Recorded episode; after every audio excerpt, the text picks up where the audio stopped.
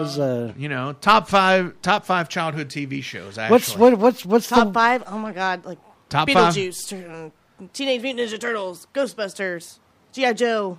Mighty Dads. Uh, I liked Batman a lot. it was all cartoons for me growing up. Uh, Eureka's Castle. yeah. Yeah, Nice. stuff so like that. you're talking TMNT the cartoon, uh, Beetlejuice cartoon, the real Ghostbusters Yes, cartoon. the Ghostbusters. Yes. Yes. See, I wasn't big on the Ghostbusters cartoon as Oh. much. Y'all as I- Yeah. y'all remember when when MC Hammer had a cartoon Yeah. show? Yeah, for a little yeah. while? Yes. Vaguely, yes, I do. For For one hot minute, you're right. he did. Yeah. Remember he had the talking shoes? Yep. Yeah. Yeah. Yeah. Yeah. Which ironically looked like the shoe from uh, Who Framed Roger Rabbit that gets the dip Oh. from the judge. from the judge. Yeah. Yeah. Judge. Doom. Judge Doom. How yeah. could you forget that name? Right. Judge Doom. Remember when I get it, your brother? that movie's amazing. Like that uh the cabbie, there's a part where he comes in he goes, Sister Mary Francis, what's wrong? I'm like, that's a great curse word. like nobody ever says that. Just instead of Jesus Christ. Sister Mary Francis, what's going on here? And it's one of those things that, like, read the book, kids. Yeah. That Read- book's amazing. Read the book seriously. It's Because- what's who censored Robert, Roger Rabbit? Right. Yes. Yeah. No, I've And never instead read of- the book. Instead of being tunes, they're uh, they're uh, they, they're tunes, but they're cartoon characters in the paper. Like Blondie and Dagwood are characters, and like when they talk, there's words above their heads. Oh, okay. It's All pretty, right. yeah, it's pretty cool. what about you, Josh? Top five childhood TV Oh shows. man, I was a big fan of uh, the Nickelodeon shows like the Rugrats, Doug. You Yeah. know, uh, Doug, Ren was and a, Doug was a good show. Yeah. Yeah, I always had to make sure mom was out of the room for that one when Ren and Stimpy Oh, was on. yeah, oh man, she was not. She was not a fan. And I would I always be like, "Be quiet, you idiot!" And she's like, "We don't talk like that in this house." You know, and I- you know. For for I'm some for some reason, my mother didn't really have any big problem with us watching Ren and Stimpy. It was Beavis and Butthead that she I had a would- problem My dad with. would wake me up, like whenever that would come on on MTV after mom would go to bed. He would, come on, let's watch it, let's watch it." That's a I good father right there. Totally. You know, I imagine being in Ed's generation is like, you know, favorite childhood TV show, All in the Family. Oh no. Mm-mm. Nope. You know one of the best Nope. episodes of Ren and Stimpy? I I had to search for it because I haven't seen it since. But it's um, where they go to the haunted house and there's a little ghost and he talks like Charlton Heston and he's like, uh, or like Kirk Douglas. He's like, I gotta get out of here, and like he's trying to haunt them and they won't be. They're not scared, and then they end up like doing something, and he turns to his true form, which is a morbidly obese naked black man with a little hat and he's carrying and he's carrying a trumpet and he goes up to heaven I'm telling you, it was. This was one of the most God, outrageous this things. Episode. Yes, Wow. That was the remember one of the most outrageous like TV shows that was ever put on children's television. Bob That Camp? would was. fly as a child show now. Yeah, Bob, never. Yeah. Bob Yeah. Camp was the was the writer of that, and he drew a lot of like Huckleberry Hound and uh, Quick Draw McGraw and stuff like that. Stuff you guys probably don't know anything about. and Ed probably is like, and Ed, if I ever talk about it, Ed, Ed will probably be like, I remember that, but I didn't, didn't watch it. I'm too cool. Too cool for that. You talk about Super cool. Friends? Yeah, I like Super Friends. Whatever. Not a big deal. Super friends. What about you, Zach? You have you have a top? Top five from childhood. Yeah. Um, the real Ghostbusters, Thundercats, um, Oh. the Smurfs. I watched a lot of Smurfs. Uh, I loved. Um, I loved Welcome Back, Kotter, but I loved it as reruns on Nick at Nite. And um, you guys ever watch Welcome Back, Kotter? Yeah. Mm-hmm. I've seen that rerun. And uh, It's the it's oh the theme. Um, what else? I, I loved um, probably Masters of the Uni- probably Masters of the Universe of Transformers. Right there. yeah, yeah, that cartoon was awesome. I just there's a documentary called "I Have the Power." I think. Oh wait, is it The talks pa- about the, the toy? power of Yeah, it Great talks about, talks about the toys going into the comics, Yes. going into everything else. Have Right. seen that one? And they kind of had the same problem as Transformers did. Like the toy company was like, "Okay, I need someone that looks like this. Write a backstory for him." And he's like, "He's got a serpent head. I don't know. He's uh, what is he? Uh, Boa Man." And they were like, "He lives on the planet Plundar, and he comes to Eternia." Blah blah blah blah. blah. Right, and it's all one of those. Yeah. Yeah, uh, like Beastman, his real name in the in the in like what they call the MOTU Bible It, it was Biff. Biff. Yeah. Biff Beastman was his name. Like you would have thought Stan Lee was writing that stuff. I never knew why um, in the movie they had to come up with Gwildor rather than. Yeah. That's good stuff. Have you ever seen Quentin Tarantino's Welcome Back, Kotter? No. Saturday Night Live? You've never seen that? So, John Travolta hosted. Uh, it's, no, leave that on. It's like story time. Okay. John Travolta hosted like 1995 when Pulp Fiction first came out, and they did Quentin Tarantino's Welcome Back, Kotter, and it comes like these people got like like uh, Mike Myers is playing Mr. Kotter, and he's like. So they come through the window, and I swear, my Uncle Milty, they go medieval on his ass. And he's just sitting there, and then these like people like bust through the window and start shooting at him, and the sweat hogs show up, and they've got guns like, oh my god, Mr. Kotter, I thought you was dead, I swear. And like they're like, and then it starts playing like the Reservoir Dogs theme song, and they're all walking down the street. And it's like, it's like Juan Epstein, Boom Boom, Freddie Jackson, or uh, Washington, Freddie Washington, and like everybody comes out, and then like they're like, they've got Mr. Woodman tied up in a. Uh, has anybody you've seen Back Kotter, right? Yeah. Yeah, Mr. Jay Mohr plays Mr. Woodman. He's like, "Get me out of this, Kotter! I'll kill you! I swear!" And they're like, "You ain't going nowhere, Mr. Woodman." And they, and uh, they're like, Mike Myers is like, "You got to get him out of here." And uh, Adam Sandler plays Epstein. He's like, "It's okay, Mr. Kotter. I got a note." And he gives to him. He's like, "Please tie up Mr. Woodman and let's go medieval on his ass." Signed Epstein's mother. it's perfect. And then at the very end, um, the guy that plays uh, Squiggy on Laverne and Shirley, and Michael McKean was already a character, so they play Lenny and Squiggy, and they've got guns. And then Steve Buscemi comes out of nowhere with a gun, and they all shoot each other. and That's it. It was like Oh one my of those. gosh. It was like one of those like one o'clock, like ten to one shows, but it was like the best of the '95 season. Wow. Yeah. That that does sound like it'd be pretty good though. Ed, do you have a top five? Uh, sitting here thinking about it, uh, you guys remember Mask, right? Oh Yeah. Oh gosh, Mask That was played that probably theme song. yeah, Mask was probably my top favorite show. Uh, it's going to look a lot like your list. Uh, Transformers, He Man was up there. Um, I was a big fan of Alf. I knew it. I was a big I knew it. I, I was sitting there. I was going to say, I bet you watched Alf. I did. I did watch Alf because there was there was something about that. It was like it was like a white bread family being visited upon a sarcastic soul who, you know, pulled no punches. I mean, you know, I, it was Right. it was a great. It was it I, to me. I thought it was a great premise as a kid to watch something that sort of teetered the line between being edgy and a family comedy. It was Yes. you know. because it was uh, I was thinking about this the other day. Like I remember Willie, like the the dad and the mom, Kate and Willie, like being so mean to Alf. And like just you know, like yelling at him the whole time, and I was like, it couldn't be like that. And I watched like a couple episodes. I was like, yeah, it kind of was. They Yeah. like, really- He they were a bunch of jerks They out were. there, you know. You know, for me, I would have to to go with one of the things. Obviously, Masters of the Universe is up there. Uh, Batman the animated series. I like that a lot. Damn good. you know, but some of my stuff, you know, hinges on like the sick day stuff. Price is right. Oh, Well- yeah, that was The sick Yes. day stuff, yeah. Price the is sick right. day stuff yeah. is what I remember the most, and stuff like that is like uh, the Price is Right, obviously, yep. because it was just so. It was That so um, does Different- anybody remember this one? Alex Trebek hosted a daytime show in which uh, people would have to guess a puzzle that was behind all these like questions that they had to answer, and each box would get revealed, and it would it would show a picture, but it would it'd be like a, it'd be like a, a, a it'd be like a word puzzle, Is it sort fic- of. It's not uh It's not win, lose, or draw. no, it's not No. win lose. No, it wasn't. no, that was where they walked around with giant It's not notepads. Pictionary. Is it no, Pictionary? no, it's not Pictionary.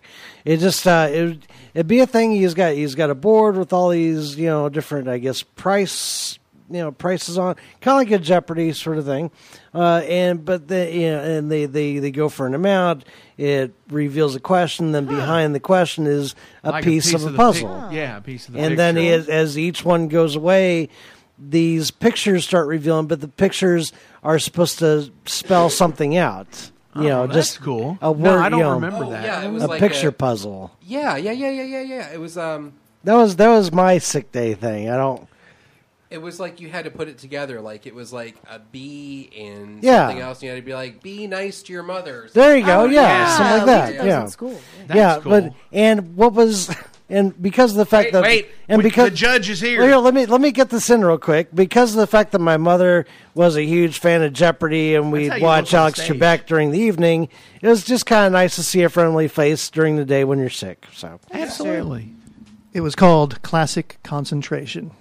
Classic concentration. Here we go. Thank you, Jet. Yeah. Thank you, Jet Piston, for that for that intro. Uh, He remembered Uh, So- okay. classic So I said Masters of the Universe, Batman the Animated Series. Uh, probably not The Price is Right, uh, but it was definitely, i I would say, within the top 10. Um, different strokes. What Yeah. you talking about, Oh Willis? yeah, That's right. yeah. Uh, Anybody What was the name of the grew in bicycle the shop 80s like you go to different when you get strokes. molested? I'm- Well, you had to bring up that episode, didn't you? That's, that's the kidding. first thing I think of when I think of uh, when I think of because but but that but that he just left. He just left him there. right. He couldn't bring up the fact that Janet Jackson would come on every once in a while and play she did? Willis's uh, Willis. No, that's that's good times. Yeah, no, I didn't know if she like crossed over to. No, she came on different strokes a few times. She played Willis's girlfriend. Yeah. Oh, Yeah. that's right. Yeah, Every Uh, now and then, yeah, yeah. What's what's Alf's real name? Gordon Shumway. That's right. Yeah. Come on, if you're what kind of a question? If you're an Alf fan, you know that that answer without even Uh, having to think about it. What was the cat? And then the other one would be Lucky. Believe it or not, the joy so of good. painting. I didn't know you knew. What so much. planet? What Painting? planet was Al Yes. from? Melmac. There you go. Melmac. All right. Oh my god. And Yep. in the 9:30 hour, and Who- now we're gonna have an Alf off. Who who who was the neighbors? Oh God, it was the girl that's Jerry's mom on Seinfeld. Um, it's not Alice. Mr. and Kravitz. Mrs. Ochmonek. Yeah. Ah. Sorry, Ed and I are taking over the show with Alf. So I know who I'm calling if I need like a pop culture trivia I still warrior. I still have all of season one on DVD. I have the DVD one. Uh, I'm surprised you don't have it on VHS. no, no, come oh, on. remember that I, I time? think I do. Not since beta. No, I do have. These kids don't know what beta was. It was the precursor to VHS. you know, I have a Just before Betamax. us. Do and a you? You Betamax still have one? collection. You have a beta? I used to have a Betamax. I used to have a Betamax collection up until the Betamax finally gave out and we had to switch over to VHS. But you know, Yeah. Do- I've got a. Do you have laser? Anything on laser? I No. do. I have about ninety-five things on Laserdisc, and My- I buy that that he has it on later. I, I have every form of media that's ever come out. Wow. And- I'm just I'm just with so is got the most current. so you've got the uh, the 16 mil uh, adult films, don't you? the 16 millimeter versions, the No. ones. Oh man. every title you could find. No, but at Crazy Daisy, they've got a reel-to-reel that I almost bought. Really, Yeah. dude. I used to have some. Uh, I, I've had Master of Reality that was recorded to a quarter inch reel to reel tape, Yeah. and it was just like wow. And I, But they're crazy because you can listen to the other side of the tape.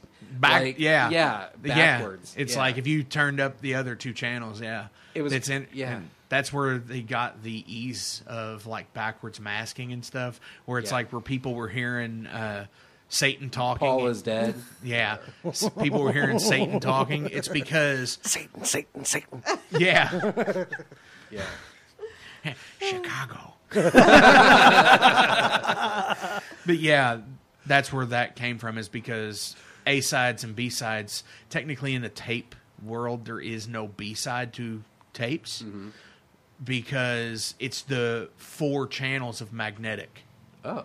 so you get a stereo signal on each side but you can combine them on one side to make you know one of those deals where it's Oh, like four, you can record four different things.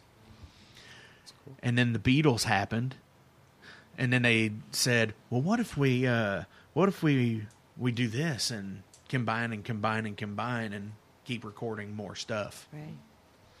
Hmm. The Beatles. so let's have an alf off again Okay. nerds Did you ever watch the Alf cartoon? Um. I I watched Cartoon's good. I watched maybe just like a season of it. I mean, things like that when they transferred it over to cartoon. Most of them only lasted a season anyway. You know. There's one Yeah. about like the only one I remember, and I think it was the first one, is how El- how Alf wasn't on Melmac when it exploded. Hmm. Like he was somewhere in a. Sp- they had like little space cars.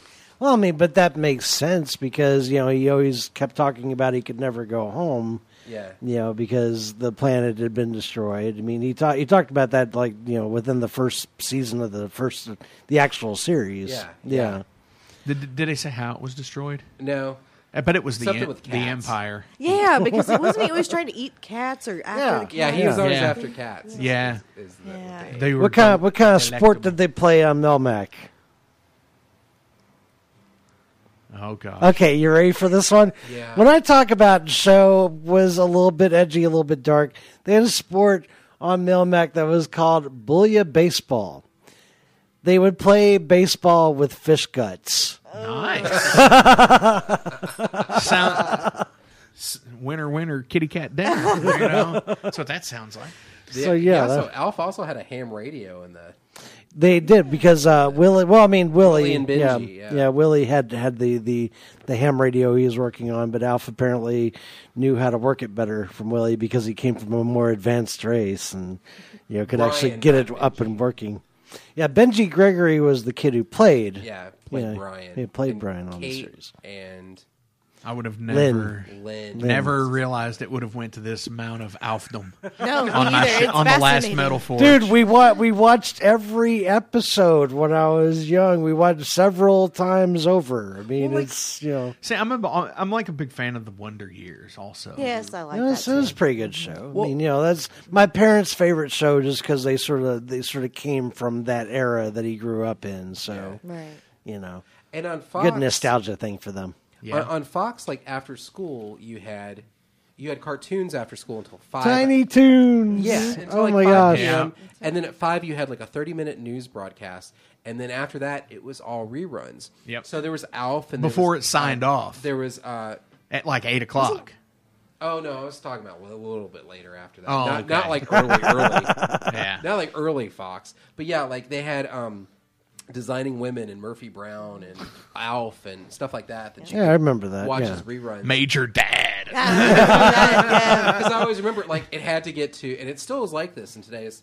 If you want a little showbiz talk, uh, once you get to hundred episodes, you get into syndication. Yeah, you go. Yeah. Yeah, Yeah, you see, that's into why. See, that's why any show that I love, but it seems like networks are sort of like, well, you know, they're kind of on the fence on. I'm just like, please, just let them get to hundred. Let them get to hundred. They can sell it off into syndication. and It'll play forever on every network. yeah. You know, you just gotta pray At for any point. show to make it to hundred. Right.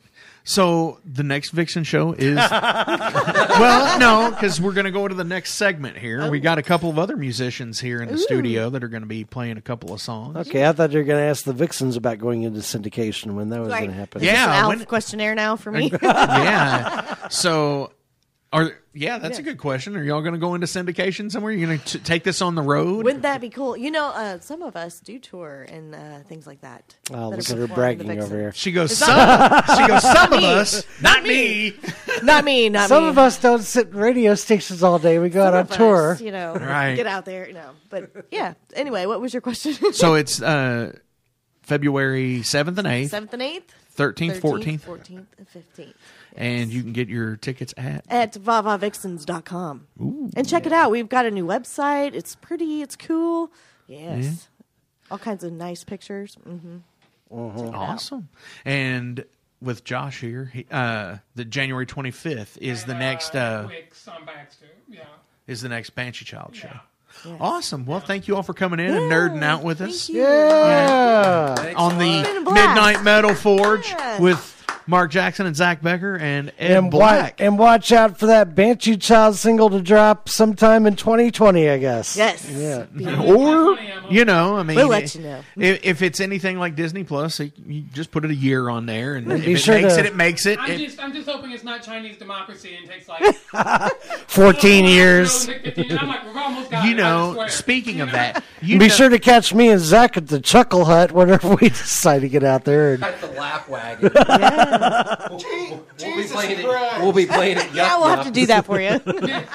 the, ch- Chuckle Hut. the cluck bucket. We should do that. you and I should take like a weekend and try to see how many crappy comedy clubs we could play at. oh, and gosh. film it. Oh, That'd be a fun documentary. Yeah. But we it'd can't. be, it'd be fun as a documentary project. I'm just thinking Yeah. of that becomes our should do it- lives again. I'm just like, oh, God. You should do it can't- like Christopher Guest document, like the mockumentary of it.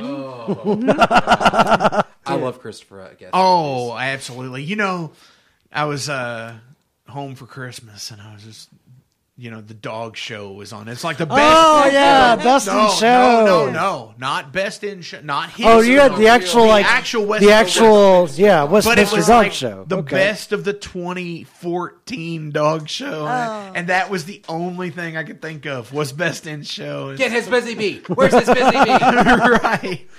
All right, so we're gonna we're gonna check it out here, and I'm gonna play some Spider Gods before Samuel Saint Samuel comes in, and right. maybe Mr. Nice. Jet Piston comes in. yeah. Hey, you got until midnight. Got a lot of people to Got- go here. Got a lot. Right. By the power of gray the Grayskull.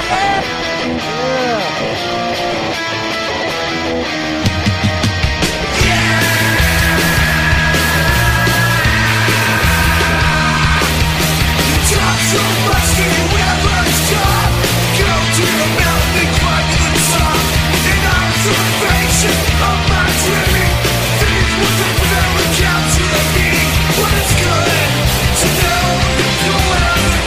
inside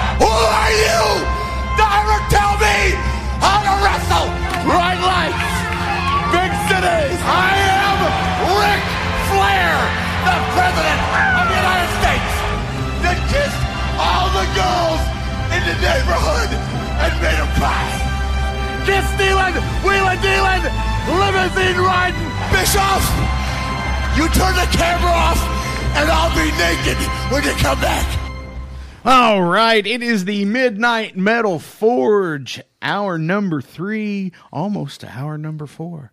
And I'm sitting here in the studio with Mr. Jet Piston of Rifle. Howdy. The creepy guy that has chimed in occasionally through the through the night. And one of my favorite guests I've ever had on the show because of a story he told. And I'm going to get him to tell it again. No, I don't tell oh, stories yeah. anymore. Which Not- story is it? Which one? The Butcher of Charles. Oh, I don't. I don't tell that story anymore. Oh, my I've told, I already told it to the, on, on on the show once. That was like a year ago, though. yeah, but it's it's. Oh, so that story was so. And it's like, it Samuel was so, Samuel, by the way so way. surreal when that happened, th- and I've told that story so so many times. Right. We wrote a song about it. You know, you can listen to the song and tell the story, or hear. Yeah, The story. I- I- if I could play the song, I would play it. Does that, are there swear words in this song? Oh yeah, yeah. If yeah. you Oh, touch my absolutely, effing cat, Yeah, yeah, yeah. I'll effing kill you all, or something like that. Yeah, she said that. She those words. Those were words spoken to me. like those. Those are quotations. It was not exaggerated. This, is not dramatization. Uh, we were. Uh, we we we've talked about doing a comic book. that would be a uh, great. com- for that. would be a great chapter. I kind of want. I like. I I, I just kind of want to have um, have it in a form where I don't ever have to tell the story again. Like, you know, that's that's actually a very good. Um, I could see that. You know, that would be a good one to do.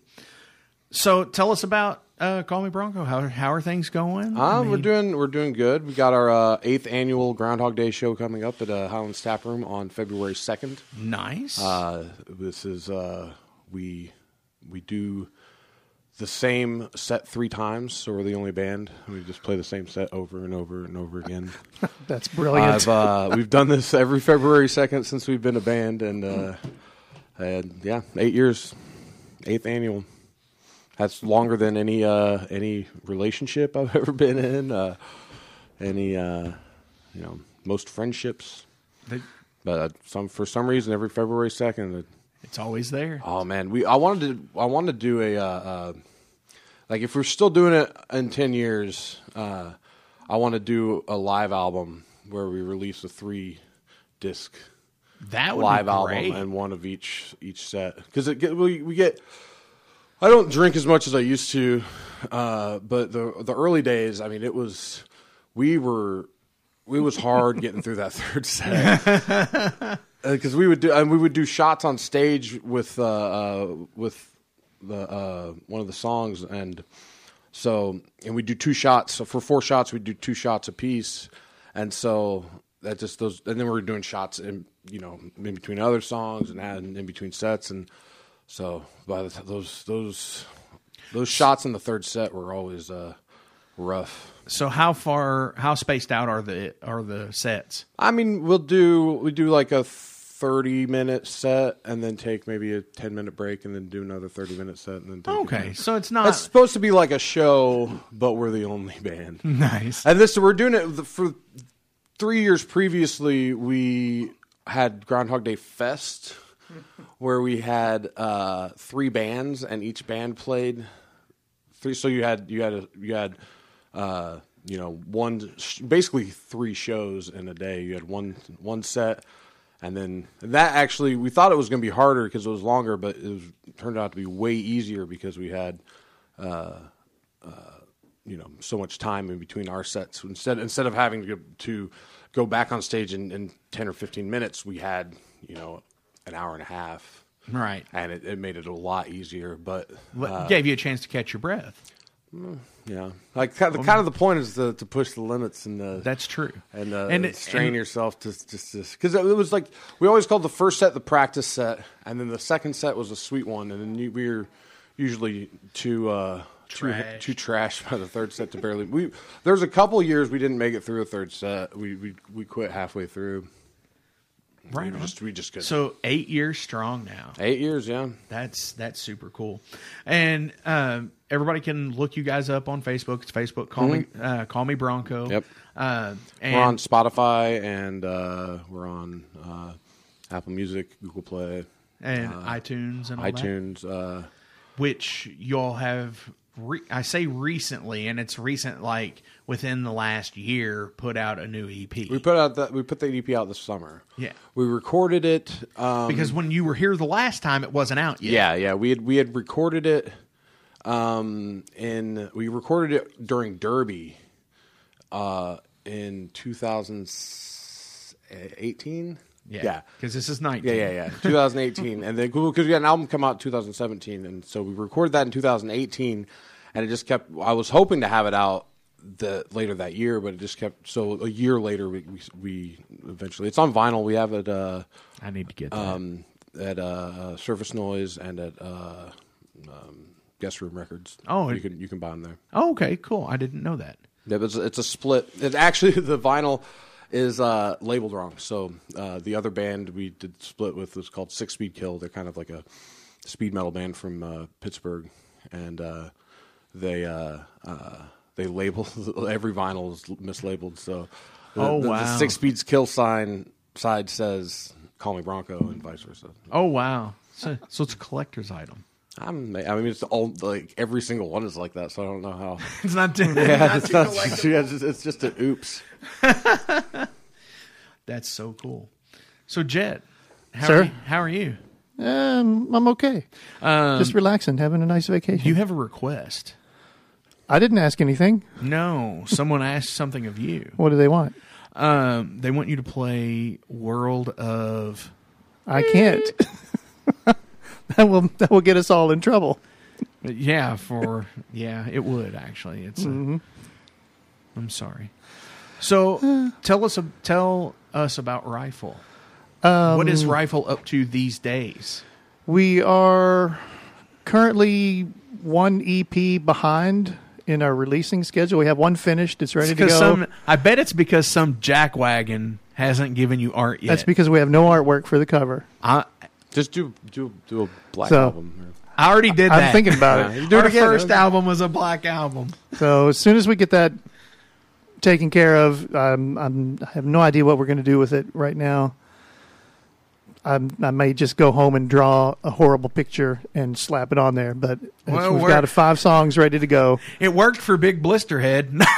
Hey, that was an awesome that picture. is an, yeah, that is an awesome picture. I, Yeah. lo- I love I love RT and yeah, that was a it was a good picture. RT Kraken drew the cover for Big Blisterhead. right. So I want to know who drew the cover for the orange. I did. You did? Yes. Nice. they have an orange album. It's it's a two song EP, and the cover is just an orange cover. Yeah. So it's the same concept. And but uh, we're in the middle of recording um, our next EP, uh, which we have two or three songs left to do the recording on. How long do you guys usually take when you're in the in the studio? Um, As long as it takes. as long as it takes, because we do it at we do it at home now. Mm. So the last Yeah. uh, f- three, four, at least, may- maybe more. The last several records we've done, we've all been recorded at home. So if we know the songs, we have them down. It goes really fast. If we're writing in the studio, then we don't care, and we take as long as we want because You're not out any money. See, I We're hate, not out I money. hate being in the studio. I hate it so Yeah. much. It's it's like every single Bye, mistake. Ed. It has to be perfect. It's Good just- night, it's like everybody. just- Good it's night, Radio A Land. microscope, and it, it just uh, yeah, there's a lot of pressure. well, it, it highlights your flaws. you It know? does.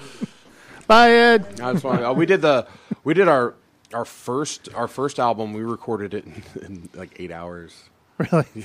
Is that the the pretty much acoustic? No, no, no. The, oh, are you uh, talking beating a dead Bronco? Uh, beating a dead Bronco. Yeah, that was Okay. uh, that was recorded. We just come off a five week tour and we were in Austin, and uh, um, our friend Curtis records us down there, and uh, he we just played our set and record everything's live. Every, like we, me and Bobby went back down and did uh, maybe two kind of six hour days. Uh, maybe six months later, uh, and overdubbed some things.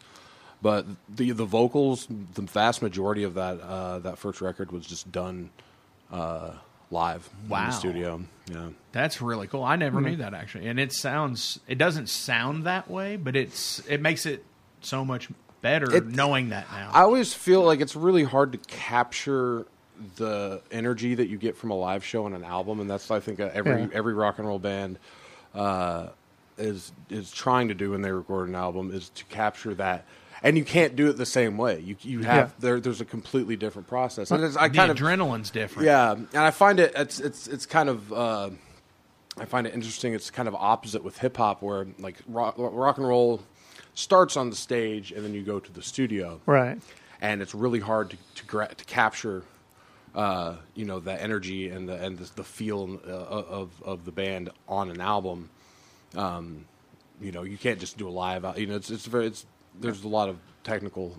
You know, I don't really know what I'm talking I know. about. No, no. But I with- get exactly but with, what you're but saying. with hip hop, it's the opposite It problem. starts Is it stu- starts in the studio, and it's really hard to uh, express the energy that you get from the studio on on uh, on the stage. Yeah. Our, our process has evolved to the point now where we, uh, when we write, we'll rehearse all together as a band, and uh, We we're don't even practice. we're able to um, when we go to record, we're playing the song basically live, but we're only keeping the drum tracks and the bass track. That's how we did. That's how we Yeah. did the uh, uh, uh, the last EP. Yeah. Was we did track by track. That that gives us a. It makes us feel like we're you know playing live, and it gives it more a little more energy and Right. uh, raw sort of Mm-hmm. feel behind it, and then we can go back and add. You know, I had re- a I had a lot of fun doing the the uh, uh, drug songs for the addicted. Uh, just overdubbing. I think we did like some like seven guitar tracks on that. Oh, Just, wow. Yeah, we did. We have we have two acoustic guitar tracks. I have Yeah. an electric rhythm track. There's two lead tracks, and then there's overtones, and then there's there's a, there's a lot going on in that that EP.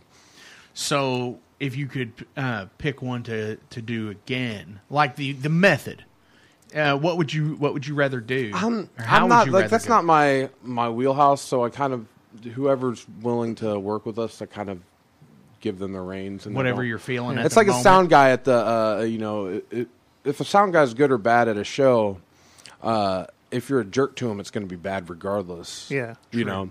So it's it's kind of like you just trust the sound guy. No, you have to trust the sound guy. Like Right. and and that's how I approach recording. Is I don't know what I'm doing. I'm not I'm not a detail guy. I'm very much big picture. Like You see everything. I, I see, I see, I see everything kind of, and I don't, I do not focus well on uh, on details. So um, I kind of leave that to Bobby. Bobby's really good with that, so we, that's why we work well together. But I, I don't, uh, I don't make a lot of decisions as far as like, I might have suggestions, you know, Right, we'll, right. we'll talk, but I'm, there's, I'm not, you know, saying we're doing it one way or another. Absolutely, I could dig that. I try to be uh, uh, agreeable to work with. You know. Right. I feel like it's it's a better existence that way. oh yeah. just in life in general. So, who wants to pick up a guitar and play a song first? No, go ahead. Sam. All right. I can uh, not fall down again. Yes. Well, I've I've only prepared the one song, so that's all you're getting from me. Is it like? Uh, is it going to be like a 15 minute? I didn't. I hadn't picked up a guitar in weeks until today. Oh wow. Ah, what song do you want? What song did I play last time? I don't want to play the same songs. Uh, last time you did um, St. Joseph's Burning, Cigarettes, and Cody's song. okay, I've got uh, I've got some uh, other ones. I had to go through. I've been swearing a lot more in my music lately, so Well, you know. I used to not do that. I used to intentionally not try to. Right. I uh, remember yeah. you telling the story about And, that. uh, it was because of the. the It's been a rough year, you know. So maybe my frustrations are coming out. But uh, um, yeah, this song's called uh, "Fairweather Friends Like These." Okay.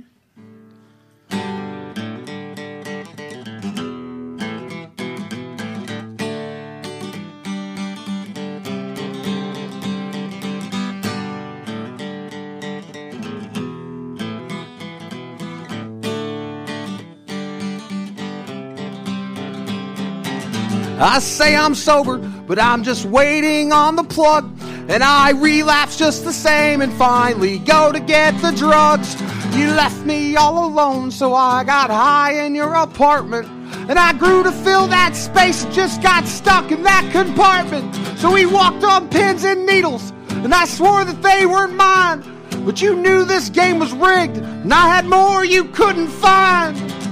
You may be everything that I'm afraid to lose, but if you ask me what I'm doing, I'll just say, not enough for you.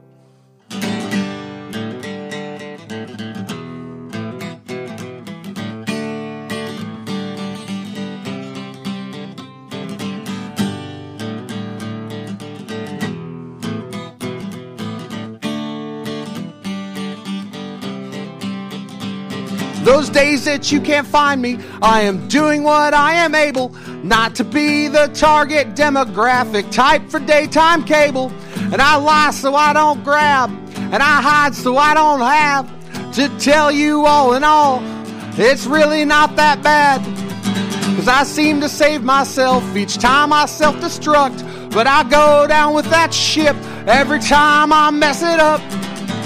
But I'll be okay, cause I still know how to swim. You can call it tough love if you want to.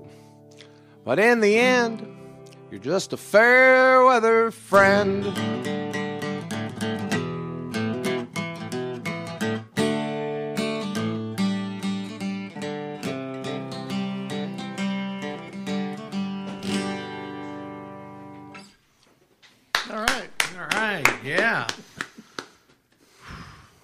One, it's pretty heavy. Dude, you you have some of the heaviest lyrics, honestly, that me that like mean a lot. I have- and since I since I had you on the show the last Mm-hmm. time, there is one lyric that has stuck out to me that I have used in conversation. Oh, yeah?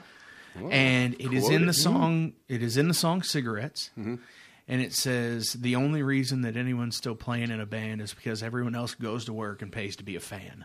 And I was, and that has that hit me like bam, right, right there. Well, like, like, like I, I, I kind of struggle with this, like, this idea of like a parasitic like existence, where you know, like, and I don't necessarily consider that a bad thing either, uh, but you know, like, I, you know, there's no economy that's based on my music or any music, you know, it's it's it's someone has to go work in the mines, someone has to build Right. buildings, Yeah. and uh, and if I want to live off of uh, you know, art, uh, I have to uh, come to terms with the fact that uh, I am at, the, at a base level. I am not essential to you know existence. Now, there's a, a mental health aspect, and I, I would I would there's an argument that art is is extremely essential.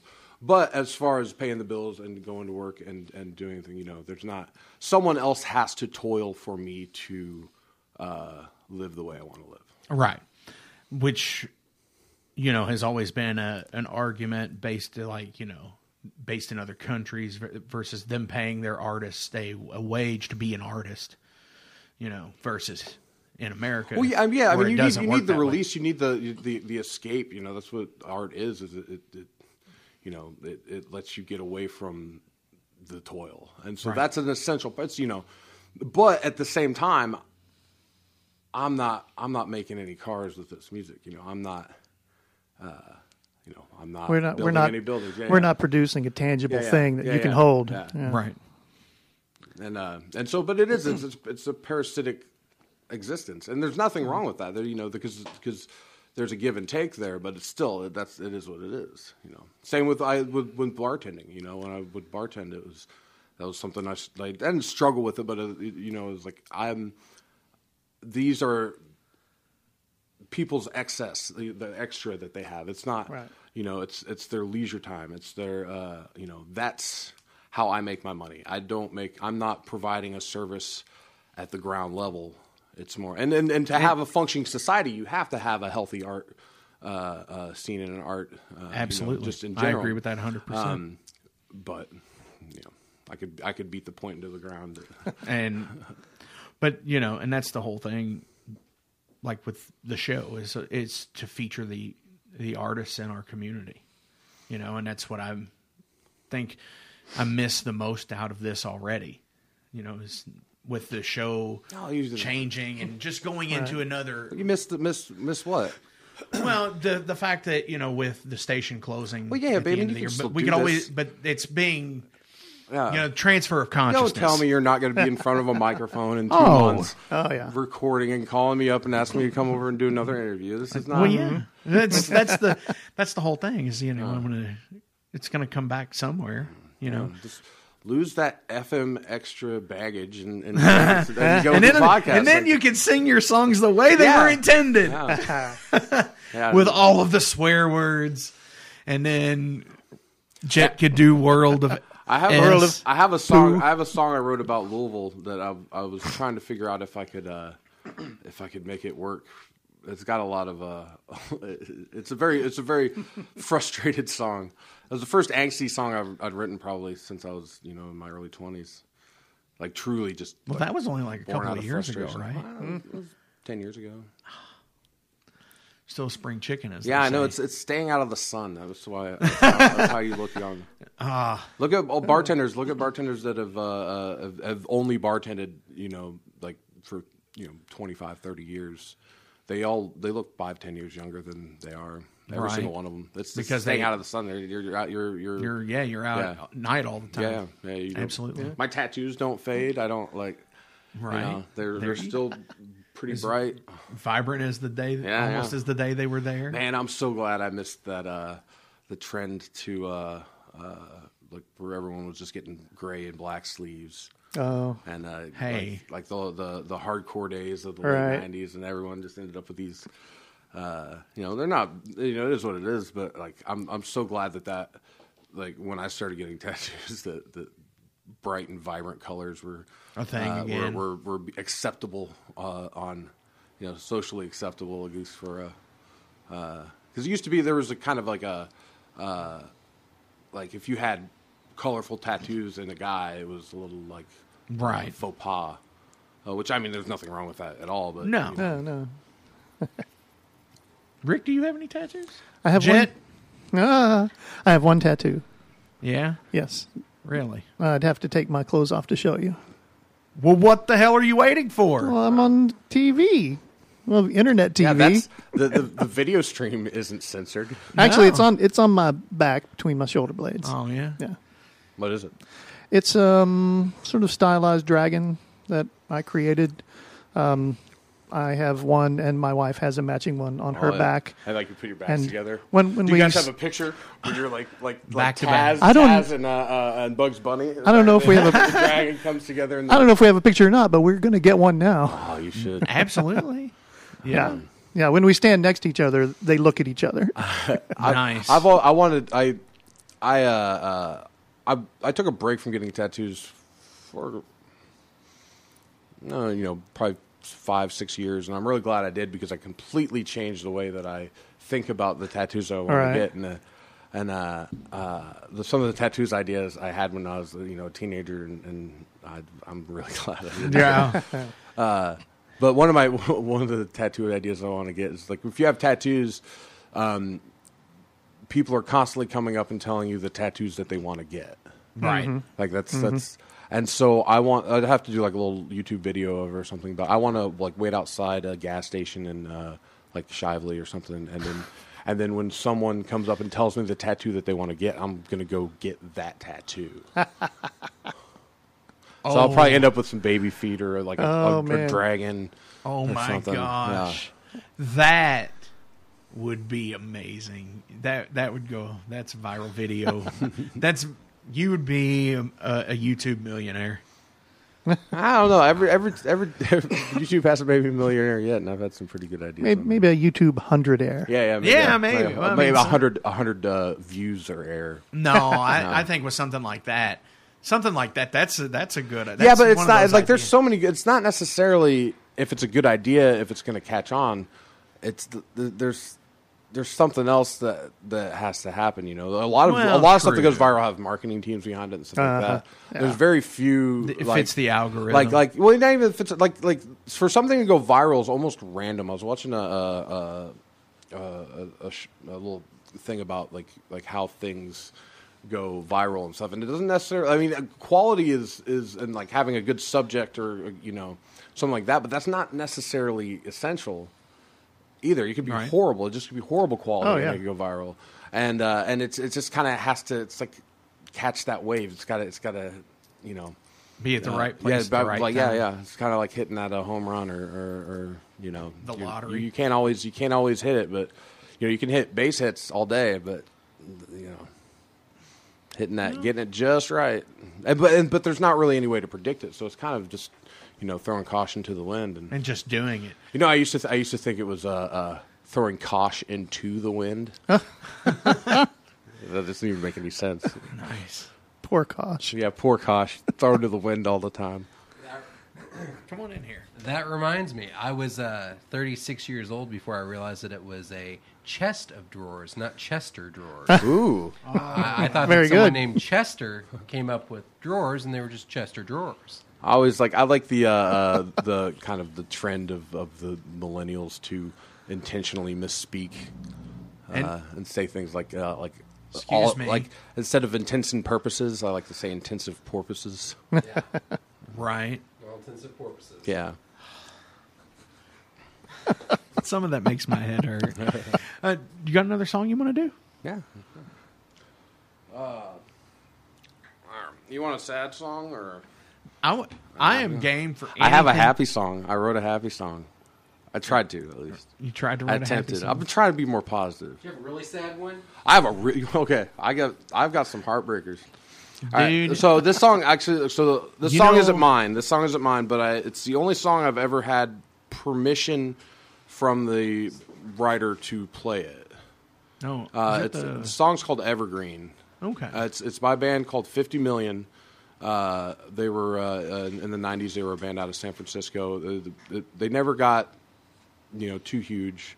They were they were mostly it was two brothers recording on an eight track essentially. Their their first album was called uh, This album's good, but I like their old stuff better. Uh, and uh, so they've got some other other uh, like the, Shell, the Driver brothers. There's Wade Driver and Shell Driver. Shell Driver has a band called Shell Shag based out of New York, and Wade Driver uh, is, is they're both from Austin. Uh, he, he had a uh, hon- not honky. Uh, uh, Hickoids. The Hickoids was he was a drummer in that band. He was also the drummer in a, a, a punk band from Bay Area called J Church. That uh, was pretty good. But he, um, so the whole reason we got beating a dead Bronco, we we only paid like five hundred dollars to record that because I met Curtis at a festival. Farm Fest was the festival in Wisconsin. Um, I was playing this song around a campfire, and it's not a very known song. People don't like. I have to tell people that it's not my song because I can't. I just uh, my pride won't let me. Uh, Right. You know, uh, have it. But he uh, he he he and he so he knew Wade Driver, and uh, he. Uh, he was just like that. So that we became friends, and he's like, "I want to, I want to record you," you know. And I was like, "Well, if I get to Austin, I, we don't have that much money. How much? You, how much are you gonna charge us?" And he just said, "Cheap." And so, uh, uh, so this song kind of like th- that's the whole reason that album got recorded. Uh, I, I mean, we would have put something out, but that specific one, the, that the the avenue to that was through this song, and uh, so I think we're we're working on another album right now, and I think we're going to put it on there. Um, but Wade, they just re- recorded another 50, uh, 50 million album. Um, but Wade Driver uh, just had a uh, he had a stroke, and so he's not like he. I'll I'll- show you uh, during the breaks some of the uh, the drum fills he did. Like it's just he was a phenomenal drummer, and he he can't he can't play drums anymore. Oh. And uh, um, but this song, the only stipulation with the song was I didn't change the lyrics. Uh, and so I, I don't know if there's any F words in it or not. We'll see. I'll I'll catch them. Oh, uh, okay. But but but it's uh, the song. The song is is about a, a, a- suicide attempt, a failed suicide attempt that he had, and uh, it's one of those songs where like the first time I heard it, it was just like I wish. I feel like the the the greatest compliment that a musician can or an artist in general, I guess, can give to another uh, uh, artist is uh, like jealousy. like wishing that they had written that song. Like that's like That's kind of why I asked that question. If you could ever ri- have written somebody else's song, what would it if, be? if I could have ever written somebody else's song, it would be this song. Wow. The song. This is this is this song means just as much to me, and the fact that he he like I I, I had a uh, you know we talked over Insta uh, not Instagram but uh, Facebook Messenger briefly about it, and he said you know you have you're you're more than welcome to cover the song, and uh, just don't change any of the lyrics. And that was the only stipulation. So, uh, but yeah, it's called it's called Evergreen. Okay.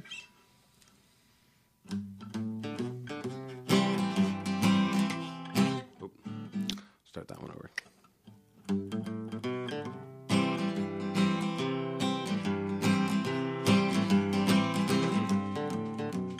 How many licks does it take?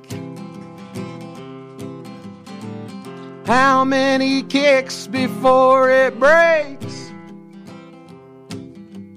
How many does it take before it doesn't matter?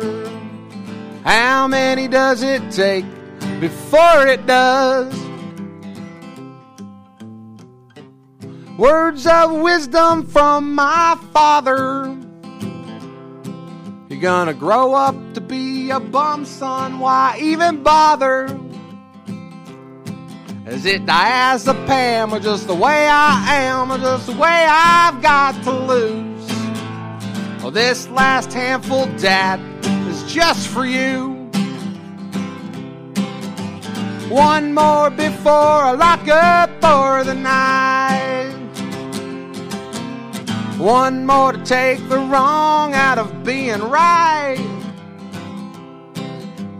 One more to write the right suicide note and be original and clever. One more to make never last forever. Slamming my own door in my face. Whenever I get ahead, I throw the race.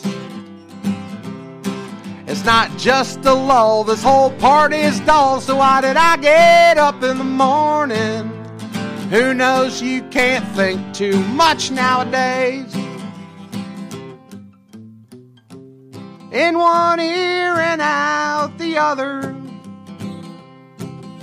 The only person left that I trust is my brother. Well, he's a car away, and that's far away when you're deflated and sedated. But what kind of difference does it make now? Anyway, there's the F bomb right there. One more before I lock up for the night. One more to take the wrong out of being right. One more to write the right suicide note and be original and clever. One more to make never last forever. Evergreen.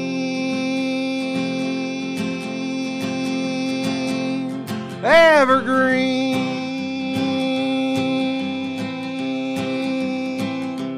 Evergreen.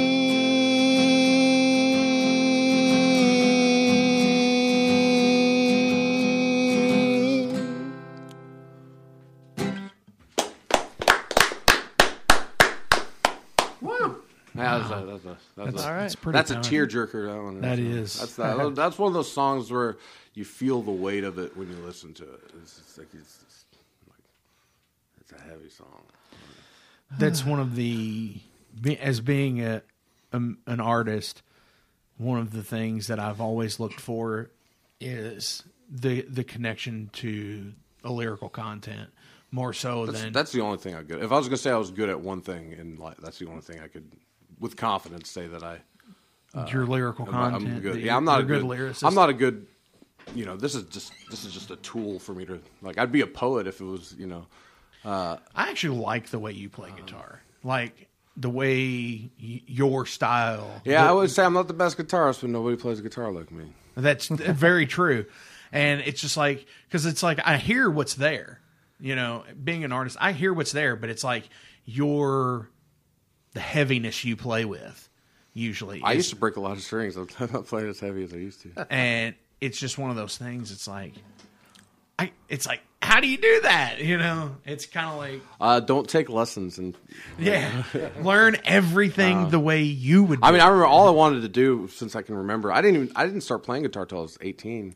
Like, my mom told me that sh I had to take a year of piano, uh, and she'd get me a guitar. Well, I, I so I talked her into letting me do a year of percussion in sixth grade band instead of piano. Uh, and then I didn't get a guitar after that.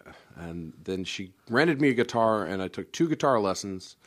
And uh, the first lesson, I learned the G chord. And the second lesson, I learned that you don't need to learn chords to play bass. so I got a bass, and uh, I played. Uh, I I played bass. You know, in my first couple bands. Um, I mean, it was really just a means to an end. I had like I had you know something to say, and, and that was, you know, I didn't really, you know, I don't have a like like a, a respect for the guitar or any, you know, not that there's there's anything wrong with that or you know, either or. It's just like it's just like a guitar is just a means. That's not the important part for you. Yeah, yeah. It's Yeah. The, the, card, the guitar is just there so I can yell at people, basically. uh, but yeah, then, Guitars uh, are good uh, for that. I was in a band Right. called uh, 50 Caliber uh, when I was 18, and I was supposed to sing. And uh, my friend Wingnut, uh, I didn't even own a guitar at the time. Um, uh, we had the first band practice, and I was better at guitar than he was, so we switched places. And I've I I've Been there ever Yeah, I've since. been playing guitar in bands ever since. So just figuring it out. Uh, I think that's all we're, as a musician, I think that's what we're all doing is just figuring it out. I mean, that's, that's, that's all, all you can anyone's do. ever doing. Yeah. is Right. Is in, out. in anything. Uh, in nobody knows what they're doing. No. at all. Even if you think you do. How how how asinine is that? You think you know what you're doing? I Hell, mean- no, you don't. I mean, no one knows people, what they're some- doing. But some people, it- it's all they in the get away with it, and they they're Yeah. right. You know, the, they might all not know that they're right. They're not might not be 100 percent sure, but they Yeah. they they have that. Well, I I think I'm right a lot of the time.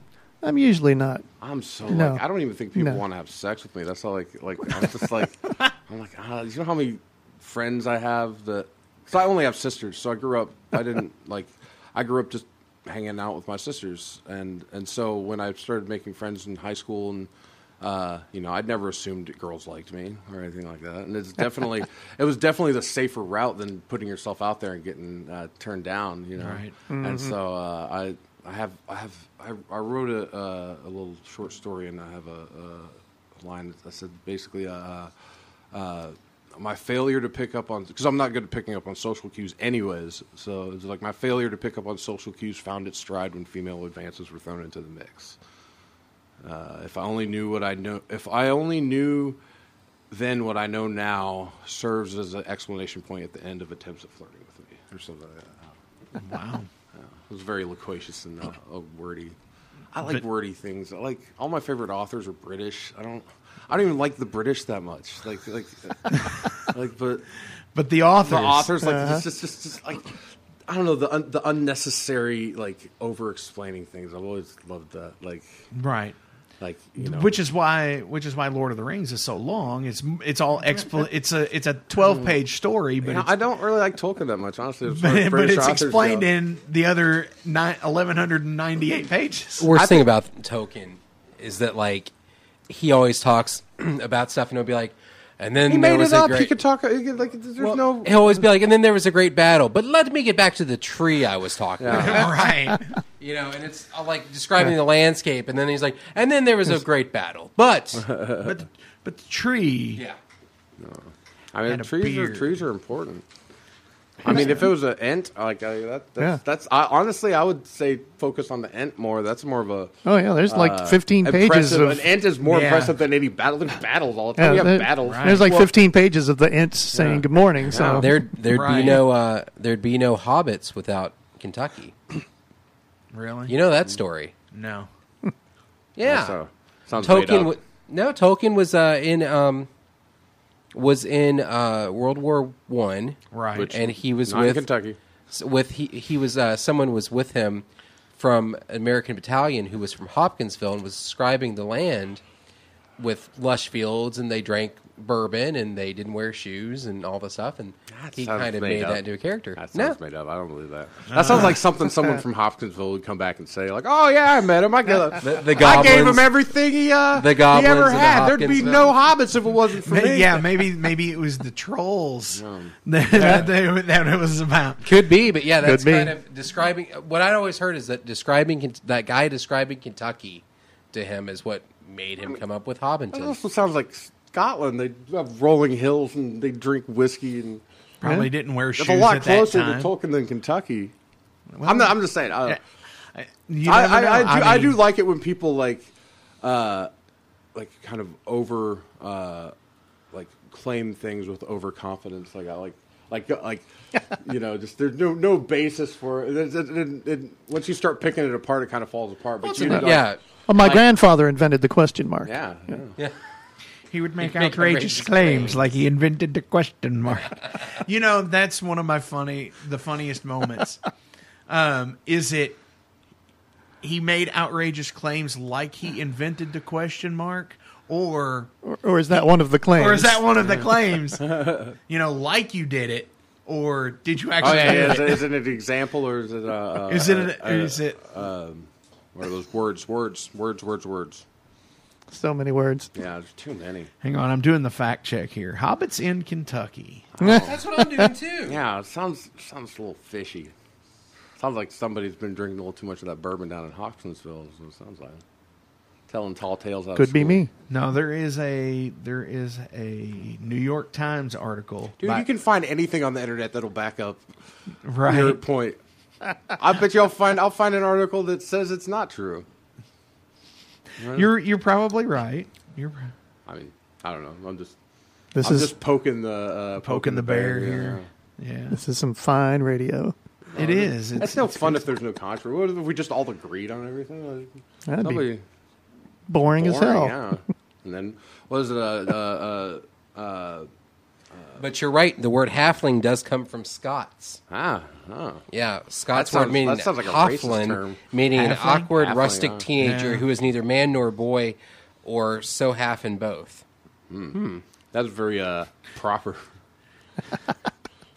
that's the next the name of the next rifle, or so half in both. I like that. I like the people like playing with sense like uh, uh, what's that that book? Uh, Something Wicked This Way Comes. Ah, like just the way just the way that that that that title is worded is so like satisfying. to Yeah. me. yeah, Oh yeah. I wish uh, I wish I was a better writer. I didn't start writing uh, uh, like short stories or uh, any kind of fiction until maybe I was in my thirties. It was probably uh, uh, maybe maybe three four years ago. really. Yeah, yeah. I had a a, a friend of mine uh, committed suicide, and uh, I was dealing with that. And one of the ways I, I dealt with it was I uh, I just I refused to treat people in death differently than I treated them in life. That's first and foremost. And uh, I can I can go along with that. uh, you know, I don't like. There's, you know, it's it's it's hard, honestly, not to like if someone dies and you didn't really like them that much or something like that. It's it's, it's hard. It's hard to not, you know, kind of put that as like, oh, I miss you know, like like. But Yeah. and it's not even that there's anything wrong with that. It's just I can't do that. But my friend, he was a he was an English major and he was an aspiring erotic novelist, and I thought that it would be uh, if there was any kind of you know afterlife or if he was you know his existence is, uh, if he was existing somewhere, that it would really piss him off if I wrote an erotic novel and got it published. nice. and uh, and so I uh, yeah, so I started writing like short stories after that, and I never I haven't gotten anything published, but uh, maybe. Amazon will, will I mean, I can self-publish. self-publish doesn't count. Mean, anyone can Hey, self-publish. I But wrote. if, a- it, but if people buy it, I mean, people, people wanna read it. Things, man. People. hey, I've read a book. There's this. Uh, uh, I'll, I'll uh, uh, this musician um, who's she's kind of younger, but she she published self-published a book, and it was trash. Like it was. I wrote a review of it, and it was so I I couldn't. I just texted it to a couple friends, and I wouldn't put it because I didn't want to start the drama. But it was like, sure, her. It was hard to read. The punctuation was so bad mm. like it was like the first the first paragraph ended with but period and then another par- like it was real like she basically just didn't edit the her journals and published them and people bought it oh my like god! i was like it was it, it, it's it's like it would be like recording a album on your phone and burning it to a cd and selling it for $20 this is basically what she did Nice. But people bought it. People people bought it and didn't read it. I know what I read the entire book because I knew that nobody actually read the book that bought it. They just were trying to support an, an artist, and, right, And, it and was, they kind of it of was absolute. they were acquainted with that person. absolute garbage. like, like that's. I didn't. man, I got. I got. I was. I was in. Uh, uh, I was in Europe when I read it, and uh, uh, because the the tour manager that we had was trashed. too. I, I can't stand Belgians sometimes. Like Belgians are like an entire nation of Eeyores. It's like that won't work out. Like they don't. They don't have that. You know. We we will just. You know muse on you know a crazy idea and we don't ever actually have any intention of of putting these dumb ideas into uh, uh, you know play but we'll we'll kill an hour just talking about something stupid they don't do that and so when i'd start to do that he'd be like that won't work out you should do, like like it's not like it's not practical, so they don't do it. So I had to. And he wouldn't listen to music at all. And I'm in this. I'm in this van with him, and, and so there's. I, there was uh, one of the I was touring with a burlesque troupe. I was uh, uh, opening up for them. I was basically just on stage so they could change. Um, and uh, and she had that book, and I read it, and I read it cover to cover, and it was hard to read. It's one of those things that you Um, wish you. It's it's that you wish you didn't get into, and then as you're there, Well, I read but it. I read it. To prove, into a a- I read page. it to prove a point because I knew nobody else had read it. Like nobody, nobody, Yeah. nobody read it at all. And I mean, It's God, like a car wreck. You I got, can't turn I got to away. give her, I got to give her, uh, uh, you know, props for actually putting it out there and writing that much. Like that, that's an Oh, yeah. accomplishment. Writing that many words down is is is. Is no no I'm not she- I'm not I know being what you mean. I'm not being no no I'm no, not being I know she- what you mean. how many like but it's the um, She the wrote it it and twisted she in my mind. She you know wrote what? it and You she know, put it out there. I failed. I failed freshman English three times. I had to take freshman English to graduate as a senior. Again, I took it my freshman year. I took it my sophomore year, and I took it my senior year, and uh, and I could I could have cared less about like the written word, honestly. And then when uh, Facebook started getting more popular, I started realizing that if I misspelled a word or if I had improper grammar, that that negated my entire point. no matter if the point was right or wrong, if I had the wrong "you're" in there, no one was going to take it seriously, and so I started really, uh, uh, essentially, writing. Everybody's writing. Like I don't see why people don't think about that. You know, like that this this generation writes so much more. They write as much as as you know our grandparents did. You know, when, Right. Like it's and- just at a different medium. but but it's still writing and it's still it's still you know working those muscles. I mean, there's people complain about face Facebook's the mall, and people complain about it, and it's it's it's it's just a thing. It's it's neither good nor bad. It's just it exists, and it can be used in a multitude of ways.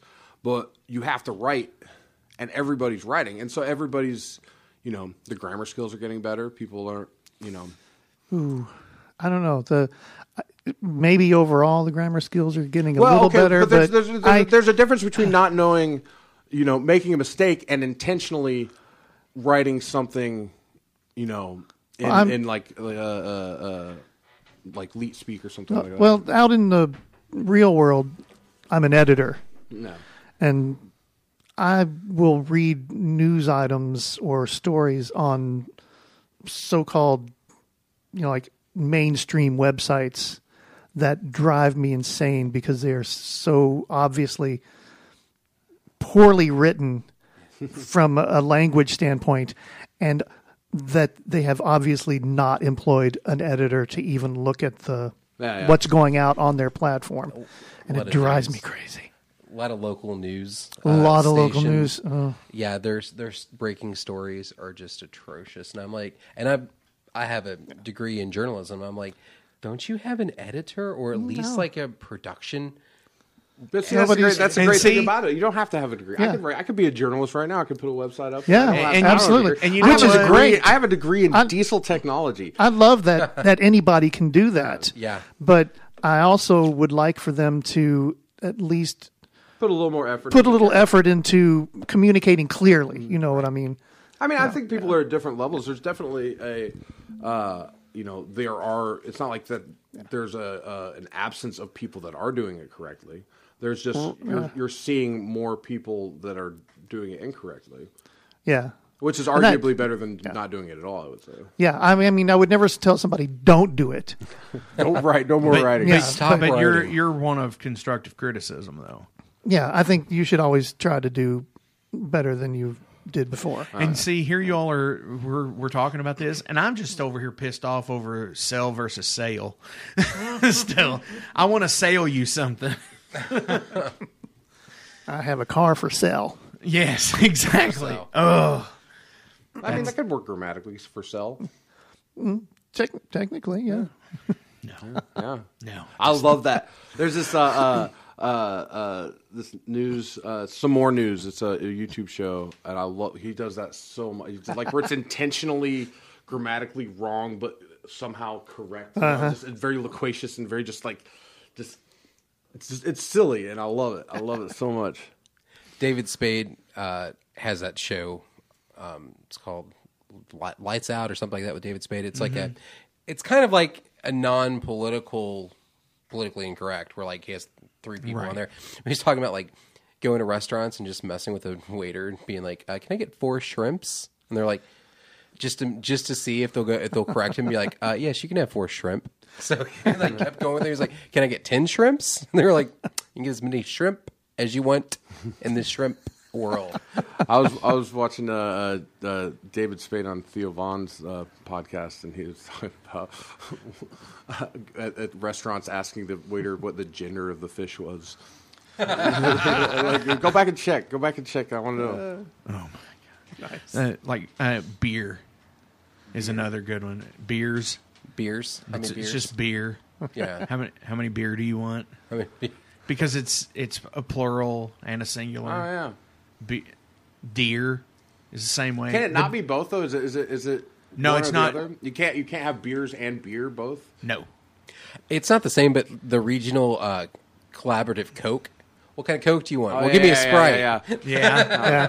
Yeah. yeah. That's uh that's uh That's. I, I really don't feel like that. People say that here, but it's not like that. It's not like No, in Texas where I- it's like co- everything's like. I want a Coke. You know, what kind of Coke Yeah. do you want? Dr. The- Pepper. Here, here's pop The soda. last No, time, it's not. pop- I, I say soda. soda. the, the last time I heard someone Which is talking about getting a Coke and not meaning a Coke was only a few days ago. So I mean, there's still people in Louisville doing it. Well, Yeah. yeah, but it's not. It's not as culturally uh, uh, prevalent as it is in more southern states. Okay, Right. right. Like it's not across the board. People say that, but I've never. I mean, I've bartended for seven years. I don't think I had a single person that once asked me for a Coke and then not want Coke. Yeah, Yeah, and right, then right. mint Sprite. Uh, yeah, yeah. yeah. or the ones where you sit there and you go to a restaurant and you're like, "Can I get a Coke?" and they're like, "Well, we have Pepsi," and you're just like, "Well, And they, they got Pepsi at taproom uh, on the gun, and uh, it was the. Uh, uh, I love. I, I also love like just having that conviction to just rip everything up and and just to spite someone. They had the uh, they got a new Coke rep a couple years ago, and he didn't like that they didn't have like the Coke bottles displayed somewhere or something like that, and so Tommy just got a Pepsi. Nice. Like, like my favorite. Because the rep was like, "You need to put this Yeah, Coke you, you sign put, the, up." put this Coke sign up. He's like, "Now I'm going to get Pepsi." I don't, I don't I think love we do. I love overreactions. like like my, I love uh, like Russian culture and like like the kind because we have the as Americans the the idea of like the Alamo where you're going to stand your ground and you're you know that's the honorable thing is to to to uh, to you know to to go down fighting like that right, but the Russians don't have that.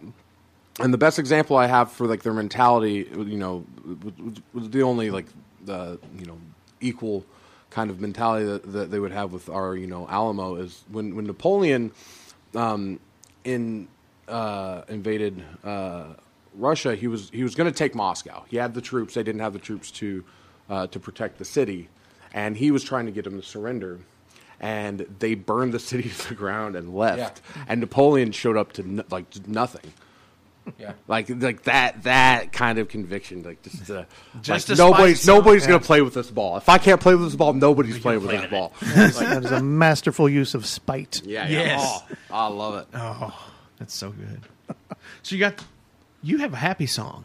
yeah yeah yeah i've been trying to be more positive it's been a rough year Absolutely. uh our, our drummer has our drummer's had a rough year uh, but Right. Uh, Is he back to playing or anything? oh yeah yeah yeah yeah yeah i mean he got stabbed 11 times last winter Right. I remember and all then, of this. And then two weeks after he's out of the hospital, he totaled his car and got back into the hospital. And uh, he's, he's had just, you know, it's just been one thing after the other, and I really feel for him. He's, he's a, you know, he's a real good guy, and he's he's he's he's, he's definitely uh, been put through the ringer this year. So, uh, you know, and when you're in a band, that kind of you kind of get that, you know, the residual, you know. It's like for my girlfriend. It's like my girlfriend, uh, Right, right. You know, had all those things happen to you. You know, but, you so, know, so we need to send a shout out to Murph, right? I mean, yeah, he gets enough shout outs. It's fun. It's all good though. Uh, yeah, so um, I wrote a song. It's called uh, Cool Kids. It's my attempt at a happy song. I actually have some kind of like silly songs that I don't really play out uh, because people like those songs and I hate them. Like they're not well, they like them more than than like like uh, quit drinking for the dog, right? Uh, me and Bobby wrote that song in like two hours in an apartment. You know, just having fun. That, that's why we wrote the song. That's one of the top plays on Spotify Really? not the song that I toiled over and poured my heart out into. And so I have songs. I have I have songs that are like are a little you know tongue in cheek and stuff. I have a song called uh, "Give Me My Coke Back," but it's about wanting a Coke back at the bar. Uh, and uh, and I say I say "Give Me My Coke Back." I think I counted like twenty seven or twenty eight times in that song. And I know people like it, and I know I will just I will grow to hate it. So I don't think I'll play it like around campfires and stuff, but I never. Uh, You never do it I'm not gonna. I'm not, well, I'll do it. I'm not gonna record it. Uh, at least on a uh, you know an official release. Um, but uh, but yeah, I uh, yeah. So the song. You could be that one. You could be that one jerk musician then. All musicians are jerks. Well, Like, the ones that sit there and has a hit and never plays it. well, yeah, because you hate that song, Right. Like, like that's what we called beating a dead bronco. We've been playing those songs for five years, and like we were just Done with done it. with them, and we wanted them. Yeah, you we explained- wanted them you recorded. explained well, that like to me with, uh, like, Four Have you ever uh, uh, uh, like listen to bands talk about their one hit wonders and like their relationship with that song? Like, like they have to play that song every day. If they're a touring band, they have to play that song every day, and they hate it. But that song's paying for their house, and that song's like Right. putting their kids through school. You And know- they, they had like, oh, that's oh, You know, that's the interesting concept. Is I know Metallica has played Enter Sandman at every show since they released the single. There's a, a Every single show since 1991. Bobby Bobby refuses to be able to sort of, like refuse to pander. We're just gonna do you know what we do with the band, and uh, like we were we like we released an album uh, a year like the previous year, and then the next year at Muddy Roots. So the album had only been out for a year. We didn't play. We played one song off the album and played all new unrecorded songs because we were just done playing those songs. And I was like, I was, I was like, man, well, I mean, people came to, to see these songs. Just, I don't care. I don't want to play them. I have to like the songs that we play now. Like, you know, Oasis. Uh, Oasis is one of the O- O- best. Oasis. yeah. The, my favorite thing is, um, they play their entire set and then they walk off, and then everyone you know applauds for the encore, and they and uh, Liam comes out with a little red recorder and puts it down on a stool and plays Wonderwall and walks off. That is beautiful. I love, yeah, like like Green Day and uh, and Weezer. I know they just they play the hit songs that everyone wants to hear Yeah. right away. Yeah. and get them get them out over. Get them out of the way. Yeah, yeah. It's weird. It's weird having a song that that uh and I don't have any kind of real uh you know experience with fame or you know I'm like there's there's like what what they're talking about and me equating my uh music is that's apples and oranges you know this is just essentially I'm just a uh you know 35 year old uh you know bitter musician that you know I don't really have the uh, the kind of you know I haven't played my songs as much as they have. I have my songs are not making me money, you know, stuff like that. So I kind of have a little luxury to be able to go when we play, you know, the biggest show we've ever played. Like we played, people were there to see us. Like we played the main stage at Muddy Roots. It was it was we played Friday night. We played, then Fu Manchu played, and then Sleep played. Like that was where we were in the set list. Oh wow. We were, there was like there was like three three thousand people watching us, I think something, and we played no songs that they knew, and they were there to hear songs that we played. Like wow. yeah. Here's a song that nobody knows. Uh, it's called. Uh, You will now though. Yeah. And It's he kind of actually, it's kind of about that. you will know it and you'll never play it again. Uh, yeah, yeah. This is. A, I want to do. I, I I I have a, a a friend of mine, Jody Robbins. Um, he, he's from Chi- or he's from Kentucky, but he, he, he lived in Chicago. He lives in uh, in in Maine now. Um, but I like I like the idea of things being finite, you know. And I want to do like I want to write so, write a song or write like a set, and never and just play it. And you're not allowed to record it and, or anything like that. And that's the only time, and then just never play those songs again and you have to pay attention and be there in that moment to experience. And you know, I'm not by you know any stretch of the imagination a, a you know a big enough artist for people to just come to my show on name alone. Like it's basically my friends, and I'm you know begging people to come on. Like Right. Like, but I just I want to do that so bad. I want to write like the best songs I've ever written. Like just just hit after hit. Like songs that would just be you know everything that I could ever be as a musician put into these songs and play them once and never play them again. That's actually that's a good idea too. I It's like it's that. a horrible idea. It's- Well, it's- but the all that work the that would go into that artistry to- is the artistry Yeah. aspect of it is a good idea because it, you know, everything's evolving. no. So Yeah, but I, but still everything everything's on recorded. You know, there, there's you know that me falling over in that chair is going to live on the internet for the rest of the internet. like it's not going away. yeah, You know? I'll I'll probably go back and watch Yeah, it three or four yeah, more yeah. times tonight. I mean, I've I've Everybody does it in that chair. I well, think, though. oh, boy should have warned this me. one that I'm sitting in? Oh, I'm the No, last. he's still in This one, yeah, no, I, I, I, uh, He's going back for round two. Yeah, yeah. no, I didn't give up so easily. All right, this song is called uh, uh, "Cool Kids." I was never ever gonna be a contender. I don't have the money, or I don't have the friends, or the motivation needed for it. In the end, stuck here on the back end of a bender. If we left well enough alone, we'd be okay. We're on the outside looking in. But at the end of the day, we were never gonna be cool kids anyway. We ain't never gonna win, so we should just quit playing the game. All we have in common is nothing in common with anybody else. So let the cool kids try to be cool kids and we'll be ourselves. I was never ever that. I, I forget the second verse. I just wrote the song like a month, you know, a month ago. I was never. I was never really that good of a pretender. I couldn't fake it till I make it, even if I tried, and I would hate it every minute the entire time. I've never been much one to be remembered. If we left well enough alone, we'd be okay. We're on the outside looking in. But at the end of the day, well, we were never gonna be cool kids anyway. We ain't never gonna win, so we should just quit playing the game.